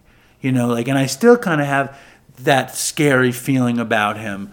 Um, like, what's going to happen? Is he going to do 10 years in prison? Is he going to relapse and die? What's going to happen with him? You know? right. And I would say that to him on the show, and and and I and I think that made him a little uncomfortable. But he knew because he went as far as anyone, Right. Right. personally and dealing. He wasn't just a dealer; he was fucking using like a crazy person. yeah, his story is is riveting and illuminating. Chesty's a good word, though. It was But very chesty. I look. I find myself liking the guy because of his candor and like we have a lot of the same you know crossover of things we're into and like I, again I knew kids like him growing up. Um, it's not like I dislike him. I just have I struggle with the disconnect because of like what he's facing and like what's in his past and his just cavalier Yeah. attitude in general. It just so if he was my friend, I might be like, dude, you know. But Yeah. when it's just the dopey thing, you know, I just wanted to ask you if you had any the moral, uh, you know, sort of battle between the ears regarding the fentanyl factor. The other thing, is, and the other, no, I didn't, and and I wish I had. I have I have a little bit of a moral failing here and there. Um, I, I don't. I'm not the most I like. wouldn't call it that. No, no, no. I, I, I have a little vacancy with some things that a lot of people care about. You know what I mean? I just do. Like the fucking Tom MacDonald. That's my next question. But before we get before we get to the Tom MacDonald, I, I, I, I prioritize, and it might not be for the best. I prioritize the show, and and with Jay, like I love him. You know what I mean? I can say it a hundred times. and I loved him on the show. He was a fucking idiot also, and he gave out a hundred shout outs, and people hated him. But I loved the absurd. They just thought it was annoying. You know, he, he shouted out everybody, and then I started shouting people out because I thought it was silly and fun. Um, but I, I'm going to say one last thing about Jay. Um, I've known a lot of people in my life. I don't think I ever met anybody as magnetic as this kid. You go to anywhere with him, all eyes are on him. He he it's crazy. I never saw that before. And and I wanted it for the Like show. Tupac. He is like that. Yeah. He is magnetic like I've never seen. I mean, you gotta hope that whatever sentence he gets, and that he like goes through it and comes out the other side and can uh, use that magnetism To do something good. Right. Yeah. Whether it's his story, sounds like it would be like amazing motion picture. Uh-huh. Right. For sure. So maybe he can take the time to divorce himself from you know, I'm fentanyl J. What up? To like write his story like a Seth Ferranti kind of turnaround. Oh, well, may- he's gonna might have time to do that. Well, yeah. Let's hope. You know, I still don't want to get see him get smacked too hard. I mean, nobody does. I mean, s- I am lucky that I only did the year. You know, I got sentenced to two. I only had to do one. And granted, cannabis is a far cry from fentanyl, but there are still peoples of color, people from when there was a, a different attitude towards cannabis, doing time for less weed than I got popped for. So I have to be conscientious of that. But that's not what we're talking about here. You mentioned the Tom MacDonald thing. So for those listening at home, like Dave and I have been friends for four plus years, and the only time we've actually ever had like a legitimate fissure or disagreement. I think there was somebody else too. There, I think there was somebody else that you were That I objected yeah, to? Yeah, I don't remember who that. But it wasn't like that. I didn't silent No. treatment you over it like I did this time. Right. So, uh, and this is me. Like Dave did not have any role in, uh, in like he wasn't trying to have an argument or have a disagreement with me. I took umbrage and objection to a guest on the show, uh, a rapper named Tom MacDonald, who is popular uh, with like MAGA, right wing, White people. yeah, libertarians, etc. Uh, just a sort of like culture war. He's really uh, sort of monopolized the that sort of right wing. Anti woke kind of Right. sentiment. Humans been controlled since the day that they were civilized. The truth has been so heavily politicized. If you don't know who's controlling you and killing all the little guys, find out who you're not allowed to criticize. Black folks who were never ever actual slaves, fighting with white folks who ain't actual Nazis, controlled by rich folks who use the news to make hate, while elite folks control other political parties. and and it's no secret to those listening at home. I'm very invested on the other side of things, and while I'm not here to censor anybody or or or tell someone they can't make the music they want, um, I sure as shit wouldn't platform it. Um, Dave's a different guy. It's a different show. Um, there's recovery in Tom's story. Uh, but I and Dave asked me. I don't think he was prepared for how angry I was going to get when he, I had- when he I had- floated the idea. I, I had a feeling. I had a, I had a hunch. right, but I didn't. It's not like I raised my voice to you. I just like adamantly told you that this was. You broke it down. It was, was like, and, and and what we said to each other is not for the air, or what I said to you, but I just expressed that this was a line I couldn't cross, and that I've proudly waved the dopey flag for years. I've come on this show anytime I find somebody that's either in the thick of addiction or celebrating a recovery anniversary. I ask, "Do you know about Dopey? Do you listen to Dopey? Please join us." So. I didn't want to do that and have somebody go check out Dopey and it's Tom yeah, MacDonald, yeah, yeah. right? That that's not Yeah. kosher. Yeah, no, right? far from it. So that's where I drew the line, and I said, "Man, if you if you do this, I'm I, I'm going to be on dopey hiatus for a while." And you were. and I was. Yeah, I fucking muted you on Twitter. You know. Wow. Yeah, I didn't want to see the post. Cold-blooded. No, 'cause I was going to come in hot Right. And be a dick. Right. So if I don't see it, Right. then I'm It's not going easier. to do it. Yeah, Right. yeah, yeah. So. Um, I respect that. um, you know, I, you're unmuted. We're good. Um, Here we are. yeah, dude, I never loved you any less. I, I- had to do this for my own conscience and principles. Okay? I get it. And I got it then too. I was very, I was straight up about You it. were. So let's talk about that. Uh, what did you evaluate? Because you told me like you never had thought twice about fentanyl J because of all the reasons you said and who he is, um, and your relationship to him and your fondness for him. So how did you With rationalize or navigate the should I, shouldn't I, the polarization of him because you know he didn't necessarily say a bunch of right wing shit on your show, but it's that's his brand. He didn't say any. First of all, he didn't say any right wing shit on the show. Number one. Number Do you two. think he knew he was talking to a Jewish guy? I think so. Bec- well, because he was supposed to come on, and I had done no research. And uh, first, let me back it up. Right. We started, you know, Dopey didn't really exist on YouTube, and I have this friend who does video production, and he's like, "If you want to do some YouTube shit, I'll do it for you." And I was like, "Great." And my friend's name was Howie, and I've known him for 25 years since Burly Bear, and he um he was like, buy this, buy this, buy this, buy this, and I'll come over once a week and we'll shoot interviews and daily reflections. And Howie's really plugged in to YouTube culture. And I am not plugged into YouTube culture. Howie paid attention to the fact that Tom MacDonald got 10 million plus every fucking stupid video he dropped. And um, he was like, and he knew that Tom MacDonald had a couple of songs that were about sobriety and addiction and videos that were very, very graphic around drug addiction and recovery. And he was like, You should get this guy on. So I was like, Okay. And I didn't listen to his music. And um, well, I, I think I actually listened to those songs. And, you know, to be 100% real, I wasn't the biggest fan of those songs. I wasn't, I mean, I like old school hip hop, you know what I mean? Like, and this music was not like old school hip hop. And uh, his aesthetic wasn't an aesthetic that I was comfortable with, you know, tattooed face, weird long braids, all that stuff. It was not something that I was attracted to.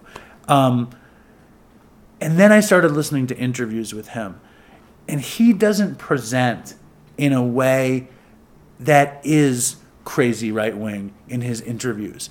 His songs have an anti woke sentiment, and he wants to play the part of, of a wrestler, uh, heel. rocking the heel, rocking the apple cart of, of wokeness, of highfalutin um, shit Political correct. political correctness and, and like and play this part and to be totally to as they say in the streets keep it at a hundred i fucking wanted i wanted the, the exposure. Sure. i wanted a guest that gets 10 million fucking uh, views and then i'll take it one step further.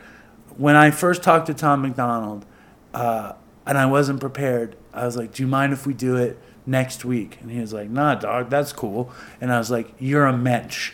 And he said what's a mensch and I said, "Oh, it's a Yiddish word for a really cool and capable person who who, who acts in the in, in in someone else's best interest." And he goes, "Oh." And then he hangs up the phone. I was like, "Howie, do you think he's gonna come back?" but uh, but when he came back, he was cool as the fucking other side of the pillow. He was a sweetheart. He was open. He was vulnerable. Uh, when I talked about being a right wing weirdo, he said, "I don't believe in the right or the left." That that was his take. He didn't. He knew he was talking to some liberal Jew from New York City. He knew where I was coming from, and he fucking colored in the lines. He didn't fuck with it. And and more than that, he fucking promoted the fuck out of it. And and where all of my YouTube videos are lucky if they get 200 views, my Tom MacDonald interview got 26,000. And um, and everyone wrote I'm the greatest interviewer in the world, which was nice. I'm sure. Um, I don't want to and we had such so many conversations about it and where it all lands. I, I never want to fucking profile or, or promote anybody who has any kind of hate speech. And where i was with tom macdonald i didn't feel like he did. I feel like he he does he does have a fan base that is maga. He he does have a, a fan base that isn't my my fan base or my people or what maybe there's a, a tiny venn diagram there but not really. Um but he was a person who, who struggled with, with addiction and mental illness and really had a problem, you know, and really went through something. And he told that story, you know, and then the real, and he told it well. But the funny thing is, his his episode didn't hit. Nobody nobody tuned in. Only Dopey Nation people tuned in, and they didn't fucking give a shit. You know what I mean? They weren't really turned on by his story. They weren't turned on by his politics or turned off because he didn't really put it on Front Street. Right. But uh, a couple people thought he was boring, you know, and his audience loved the shit out of the interview. In the end, I'm happy I did it because also Tom MacDonald, unlike you know Josh Peck, who has a similar YouTube presence, Tom MacDonald was cool to me. Like likes my shit on Instagram, comments on my Instagram posts, congratulates me for my recovery. He he was kinder than than 90% of the people with his reach. And and and that's a testament to who he actually is. Yeah. So There's a lesson there for me, you know, to hear that, to hear, despite all the baggage, here's your my experience. right, Yeah. and and that's important for people to hear uh, that that's what that was because I fall victim a lot to the divide, to the polarity, and I'm like, oh, that guy's on that team, I can't fuck with that, right? So I'm, I'm owning that, right? And and the fact that, and then I'm gonna take it old school now.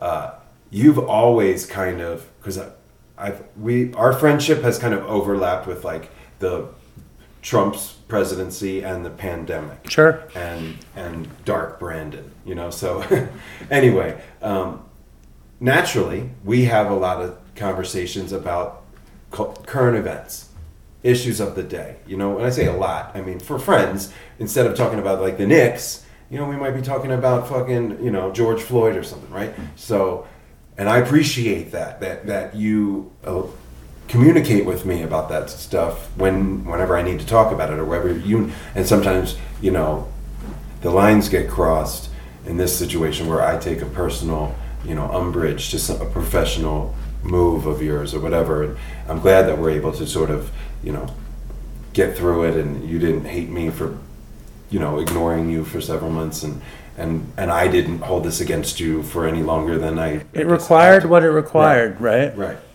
But um, what I was getting at with that is that you always have kind of taken uh, this sort of like, well, what do we really know approach, whether we're talking about COVID or whether we're talking about politics or, you know, like, yeah, I would be like, but here's how it is. And you'd be like, you know, with a vaccine, whatever. Well, do you really know? I, like, do you really know? Like, and you're going to get mad and you're going to like hold judgment against someone else because they believe something different than you. Like, you've always kind of taken that sort of contrarian, like, you know, like people, people are going to think what they think, and like, this is what I'm here to do, and I'm not going to traffic in the culture war. And I can remember specifically where like me and several other dopes were pissed because the way Bob was edited he, talking about like Trump and MAGA and and uh, I think Biden. I don't remember what it was, but Bob, you know, from Dr. Drew Bob.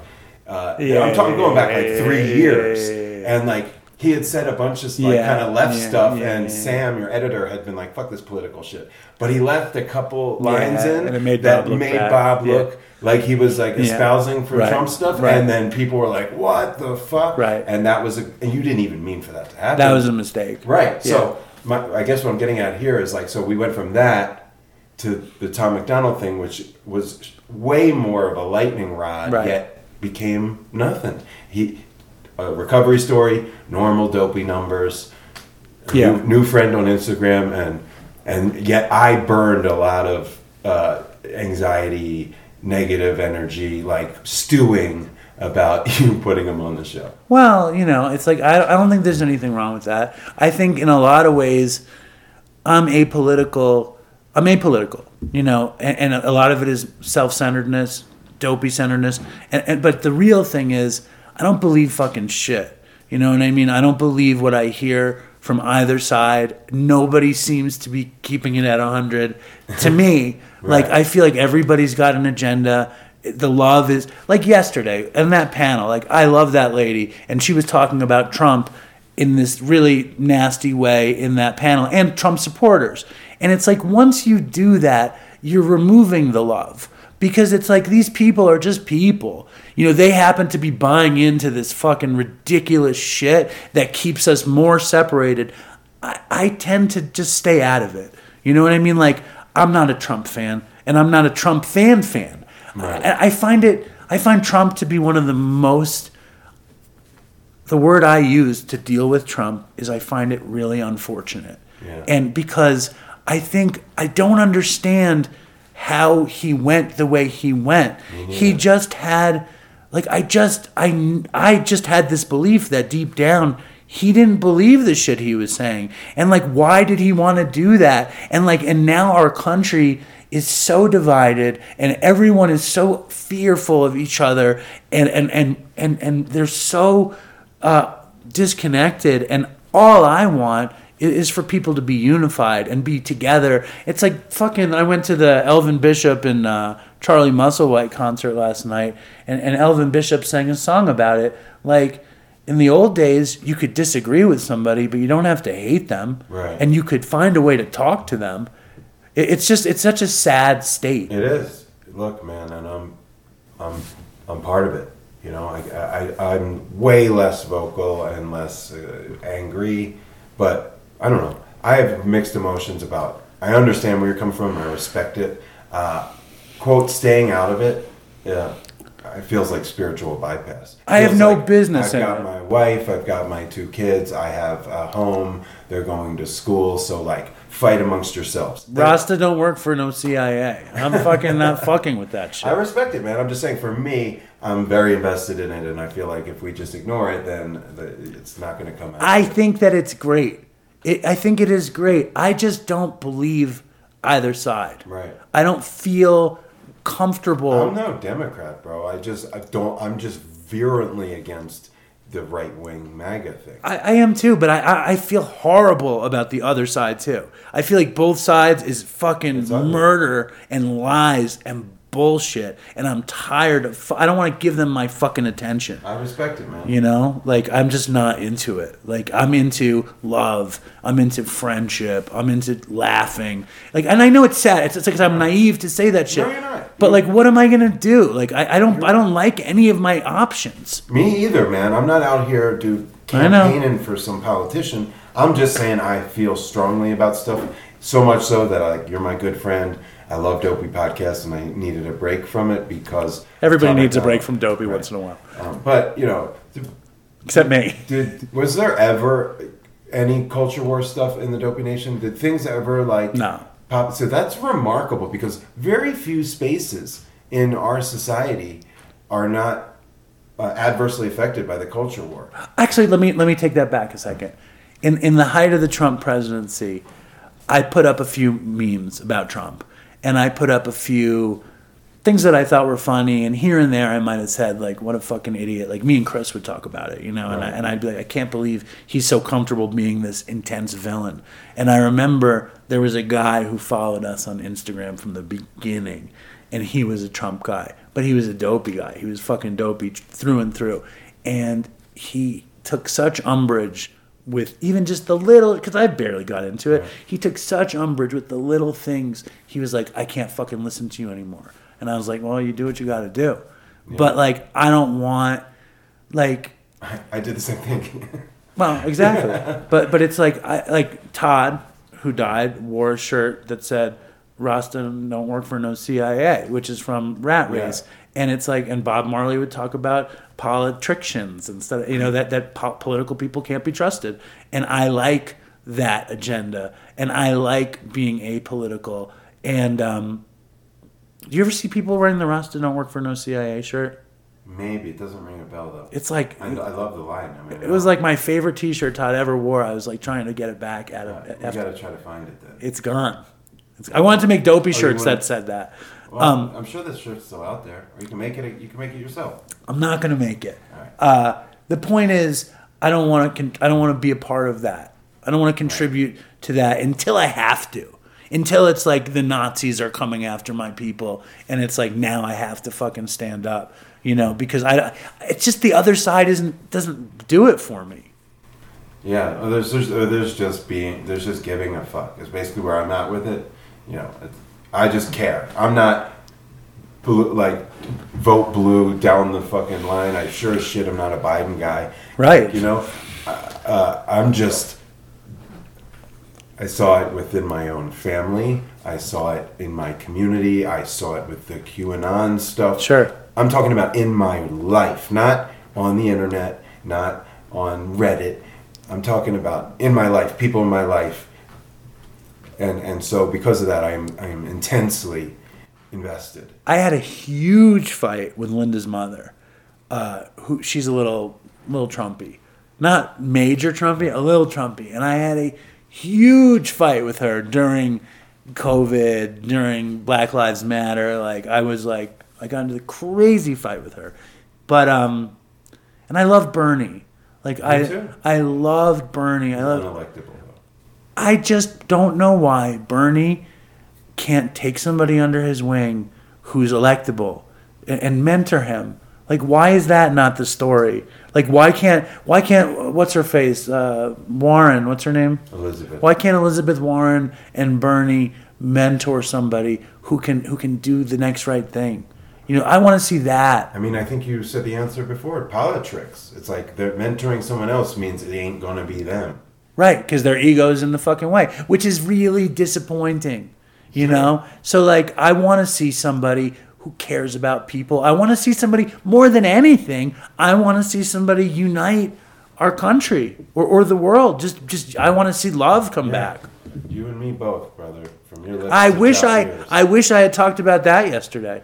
I wi- I mean, because that was this thing was about what, what, what would love do? Right. Love would unite people. You know? The- Now, those folks, you know, they had a, plenty of expertise about mental health and trauma, but they weren't ready for that conversation. And I would, I It wasn't either. real, yeah, right. You know, they right. were they were in wellness world word salad land. they were also very like one thing is one thing is one thing you know You know, well that they they got somewhere with it. Obviously, he's given speeches, she's making films, so respect to them, and I think you hung tough with them. And so, as I was saying, um, you know, we've all experienced in one way or another personal lives, professional lives, people with different beliefs, different ideology. I don't think it ever mattered. Like you said, it used to be a time where we could just have a conversation, or Charlie Musselwhite said it, or Elvin Bishop. Sure. Right, and I agree. And I remember spirited discussions, even between my parents and grandparents, of different ideas and stuff. And yeah, go on other days.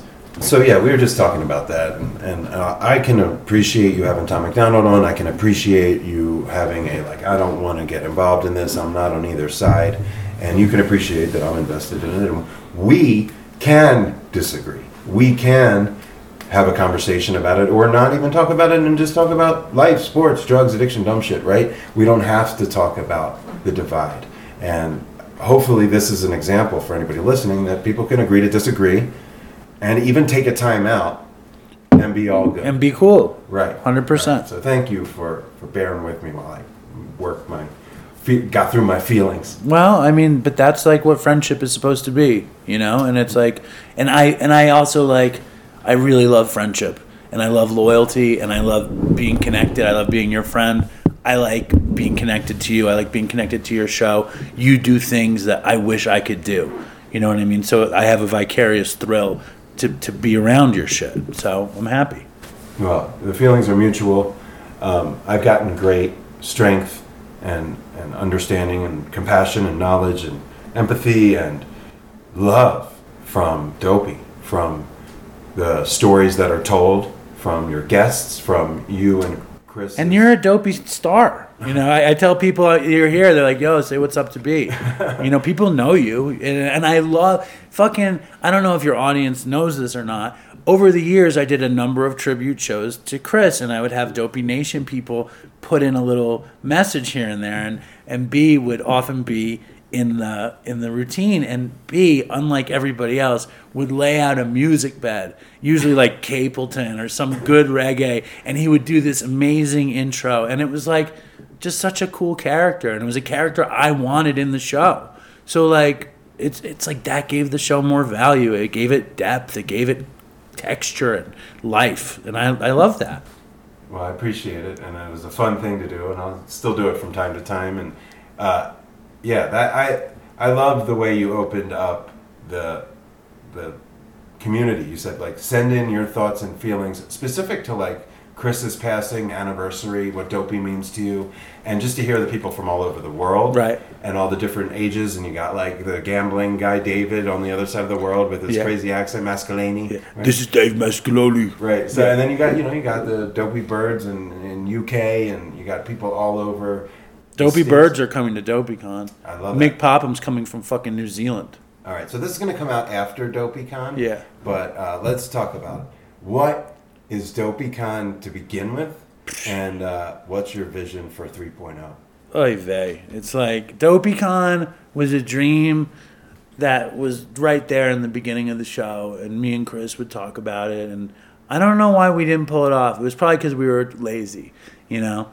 Uh, and then after he died, show grew, and I, I just knew it would be a great thrill to set up some kind of live show slash fan convention. So like in 2018, we did our first DopeyCon, and hundred dope showed up, and uh, we had a bunch of speakers, and it was fun, and it felt good, and um, and then COVID happened, so we didn't have a, a DopeyCon, and I was like, let's do a fucking virtual DopeyCon, DopeyCon too, and I had a bunch of like kind of pseudo celebrities tell some stories. I had a shitload of Dopey Nation people.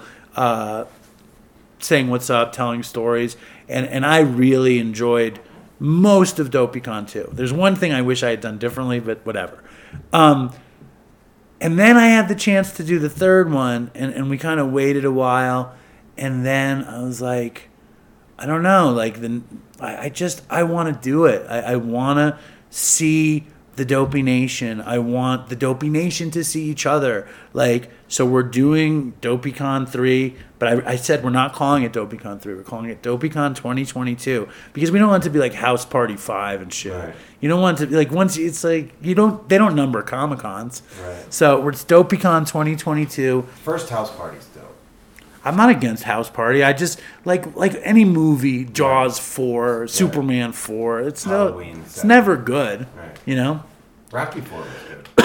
Nah, Rocky Five was better than Rocky Four. Get the fuck out of here, Tommy Morrison. It was better. It had some sort of a cathartic feeling Yeah, that. because of the kid. We're getting off. Track. But uh, so DopeyCon is in Rocky Four, people love the, Yeah, the the training. Drago. Yeah, I, I must break you. Yeah, um, whatever. DopeyCon, it's going to be uh, on October 1st. It was on October 1st. I'm a little bit worried, to be honest with you. The vision is I want it to be like, as it's like live with Jimmy Kimmel, and it's going to be me at a desk and a bunch of guests. so far, Brandon Novak's going to be on it. Andy Roy's going to be on it. Aaron Carr is going to be on it. Ray Brown is coming back to do some tunes. My dad's going to be on it. This lady who's a New York Times addiction writer. Her name is Maia Szalavitz. She wrote a book called Undoing Drugs, all about harm reduction. She's going to be speaking. We're going to have special guests. We're going to be playing a game show with 200 contestants because uh, that's how we roll. And somebody's going to get to win a tour of my dad's apartment. There's going to be music. There's a comedian named Chloe LeBranch who's coming. Uh, there's a bunch of like weirdo recovery meme people that are coming, and they're going to do meme shit. And um, and Katz's is going to cater it, and I'm just excited. I'm just excited to see the people, to like you know, fucking meet people, watch them meet each other, and have fun. You know, like an event like this, to see all these people be in these labs. DopeyCon is going to be way better because the people who come to DopeyCon are into fucking dopey. They live it. Half of them have tattoos and shit. I know. so I'm like, I'm nervous about DopeyCon, but I know that like, forget how good a show it is, blah blah blah. The love is gonna be off the fucking hook. Like these people listen to hundreds of hours of Dopey, I know. and they also are in zooms with each other every week. Yeah. So- that's so beautiful that that has continued even Yeah. as we're out of lockdown. There's 26 The Dopey Nation zooms a week. Think about that. That's That's crazy. Meeting and and it's not your I don't go. book thumping. No. they're all like tweaked. There's ladies. There's this. There's like all these different like flavors of it. Yeah. unique to your situation. I, I the, I, the That's kind of between the tattoos and the 26 dopey meetings. You got to feel a sense of uh, pride. I think we also sent 33 people to free treatment. I mean, that's even that's another level. The other thing about DopeyCon though is that because so many people uh, would tell me how many people I was helping with Dopey, I I didn't like that feeling, and I was like, I don't want Dopey to exist to help people. I want Dopey to be exist as a good show. So we started a foundation. We set up a 501c3 called the Dopey Foundation, and that place. Their job is to help people. my dad is the chairman of the board of the Dopey Foundation, and right now we are raising money for Narcan, for fentanyl testing, and and and for also for rehab scholarships. Then the next thing that we're going to do is set up peer-to-peer support where people are who are scared to go to meetings or don't want to deal with having a God of their own understanding or not, but they can talk to another addict. Also, we're going to set up like peer-to-peer bereavement people because there are so many people in the dopey nation that have lost their their partner or their kid and they're alone and they get so much joy from being in this community that the next level of joy is some like there's this woman named Tenley and she lives in Seattle and her her partner died of an overdose and all she wants to do is be of service to somebody else. And I know that when we set up this peer-to-peer thing she's going to get to be of service and help somebody and feel better and like so DopeyCon 2022 is a fundraiser for the Dopey Foundation it's all going into that that's Amazing. really the whole point of it. I mean, there's two points. One, to make me feel good. Two, to make them feel good. And three, to see what we can do with this foundation. That's three points. Thank you. Yeah. The fact is that people have been affected, and, and the fact is that we can do something, which is better than not doing anything. Right, right. And you've been doing something. You continue to do something. You did stuff while you were here. You've done it with me. You know, I don't want anybody listening to think they could just call Dave, but I'll let it be known that Dave helped one of my dearest old friends who was in in despair and in trouble, and and you you know, in one way or another, made sure he got where he needed to go. And I'm happy to report he's still. Uh, in recovery, and I'm very proud of him. I'm going to see him next week when I'm back on the East Coast. And I just wanted to say that that doing that that wasn't for me. I called you. I was at my wits' end. I said, I, need help. My boy needs help. And you know, you got a wife, two kids, Two jobs. two Yeah, jobs, yeah, yeah. and a million listeners who could probably benefit from Dave pulling a string or two. Yet you heard something in my voice, and then you knew that what my friend was going through because you went through it, and you handled it. And I'm just grateful for that. Well, the deal is because people have always helped me, I- have to help people. And I hope that the people I help help people. And then that's the way this thing works. You know what I mean? Like, I didn't do it. And to be totally clear, I didn't do it for you. Uh, and I didn't do it for him. I did it for me because when I can be of service, my life is better and, and everybody benefits. And, and like I tell people, be of service selfishly, be of service so you can feel good because everybody benefits, you know? Yeah. And, and, and if I didn't do it, if I was like, I'm too busy, I would have suffered. You know, he would have suffered, you would have suffered, and I would have suffered, as opposed to make a couple calls. Big deal. Right. And, and, and in the end, you, you fell over me, and I'm like, I'm a good guy, and whatever. you know what I'm saying? Sure. It's like, be of service because it's going to help you. You know, and I think that's a really important thing. Everyone's so worried about being spiritually correct and upright. Don't worry about that. Worry about how you can feel good. And you can feel good being by of maximum service, just to feel good. Yeah.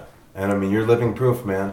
Take You're it from me because I be living proof. I kick the truth to the young black youth.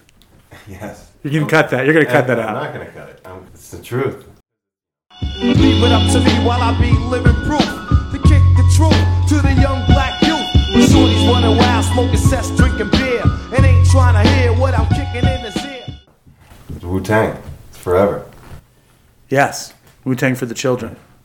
Well, Dave, this has been an absolute joy. You're a, you're a mensch, and uh, I'm proud to know you. Proud to call you a friend. I'm stoked for uh, Dopey Podcast, Dopey Nation.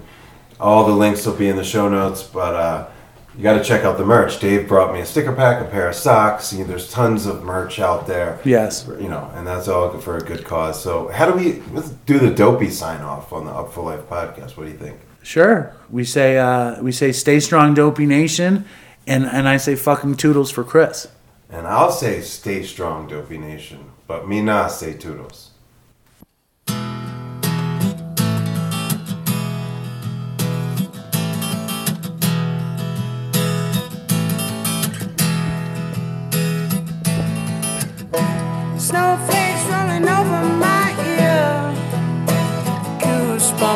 Bumping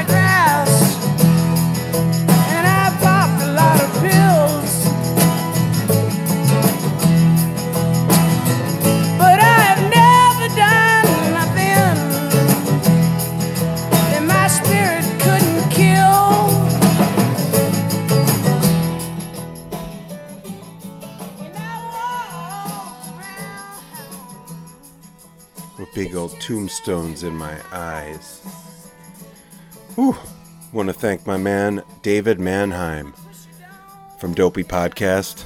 Some know him as Dopey Dave, but we don't do that around here. So uh, yeah, that was amazing and fulfilling and rewarding, and it happened a couple months ago. So it was just a joy to revisit that night. It was at the end of what was five nights, four days at Park City Song Summit. Incredible, really awesome, progressive, forward thinking convergence of, of folk music and wellness and mental health and recovery. Just tremendous. And I hope that I'm fortunate enough to go back next year, even without the palace, which was overkill for the record. Um, just how it played out. But certainly uh, something to laugh at. We had a lot to laugh at. We had a lot to reflect on. We had a lot to even tear up and cry about. And that's what makes Dave and Dopey and even this podcast so special um, to us who make it and to those who listen is just the emotional color wheel is visited in all its glorious and gloomy and wretched and beautiful shades. And even just thinking about the terrain that we cover with Dave addiction and loss and reflection, guilt.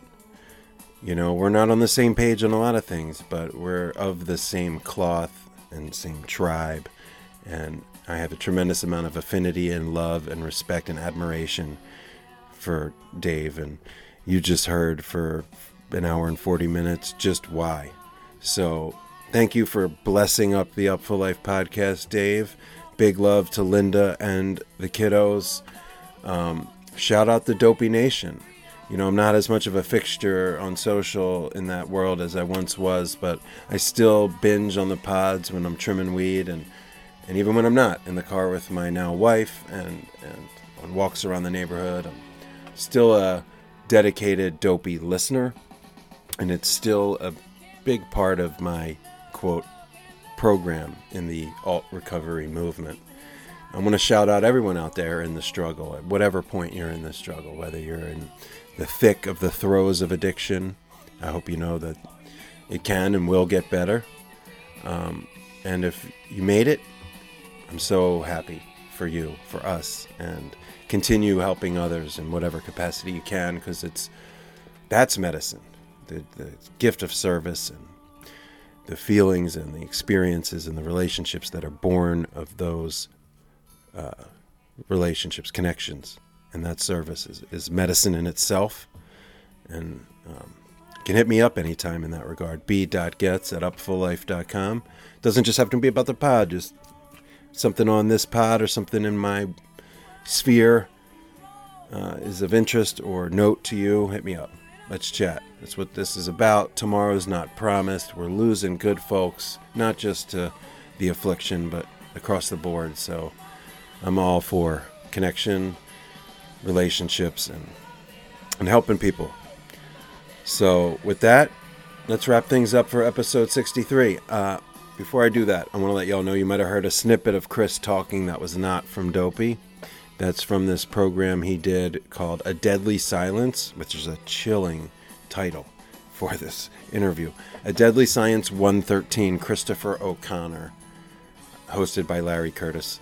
Really, really deep, conversation with Chris about his journey through addiction, and it's in the it's like uh, recovery speak and also clinical, so it's it's it's heady, heady stuff, and it just goes to show you how brilliant Chris was, and how articulate and how personable, and he has this sort of like aw shucksness to him in this interview and in general, but certainly talking to this grizzled old recovery vet. Um, so I recommend you checking that out.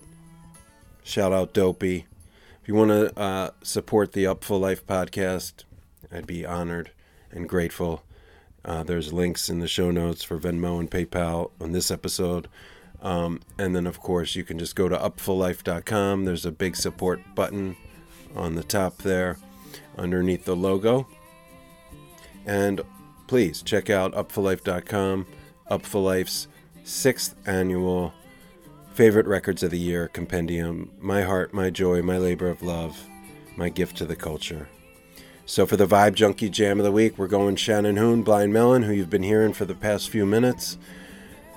The original heartbreaking, gut wrenching loss to the affliction in October 21, 1995, just a couple short months after Garcia passed at 53, which many people saw coming for many years. Uh, Shannon, stolen from us.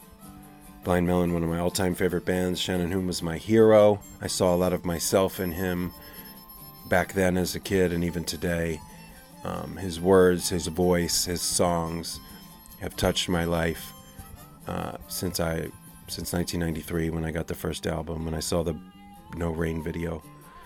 Um, and they only have three albums with Shannon, and all three of them are incredible. But I have one favorite song, and it's called "Mouthful of Cavities," uh, with uh, special guest Jena Kraus on auxiliary vocals. It was recorded in New Orleans at Kingsway Studios. Um, and it is the quintessential Shannon Hoon Blind Melon song for this guy right here. And truly one of my favorite songs, not just Blind Melon, but any artist ever. If there was a, a mixtape cassette to my life, it would be on it. So that's the Vibe Junkie Jam for episode 63, bringing 2022 into port. So grateful for everybody who tunes into the show, who shows me love, who shares the pro- program, who reads my work, or just loves on me from afar. Thank you to my wife, Alicia, to all my incredible friends, to my amazing mom who listens to the show. Love you, Wormsy. And yeah, with that, we'll say goodbye, job bless, and we'll see you next year. Yes, indeedy.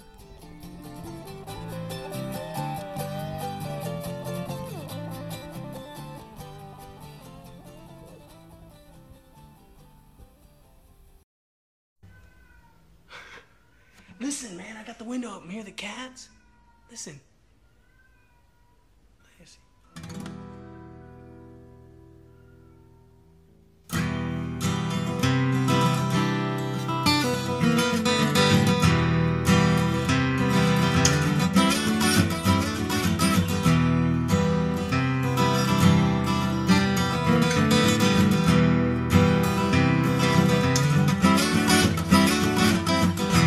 Mouthful of cavities. And your soul's a bowl of jokes. And every day you remind me how I'm desperately in need. See, I got a lot of fiends around, and they're peeking through nothing new. See you. See everything you do.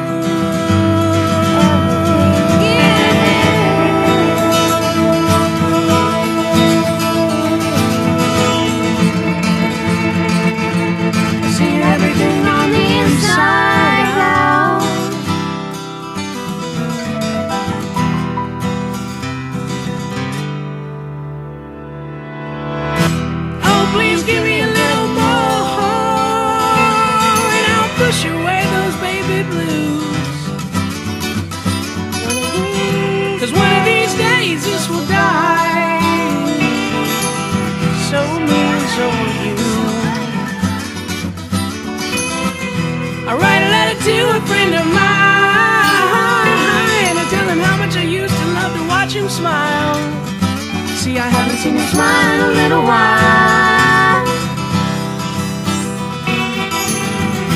Haven't seen him smile in a little while.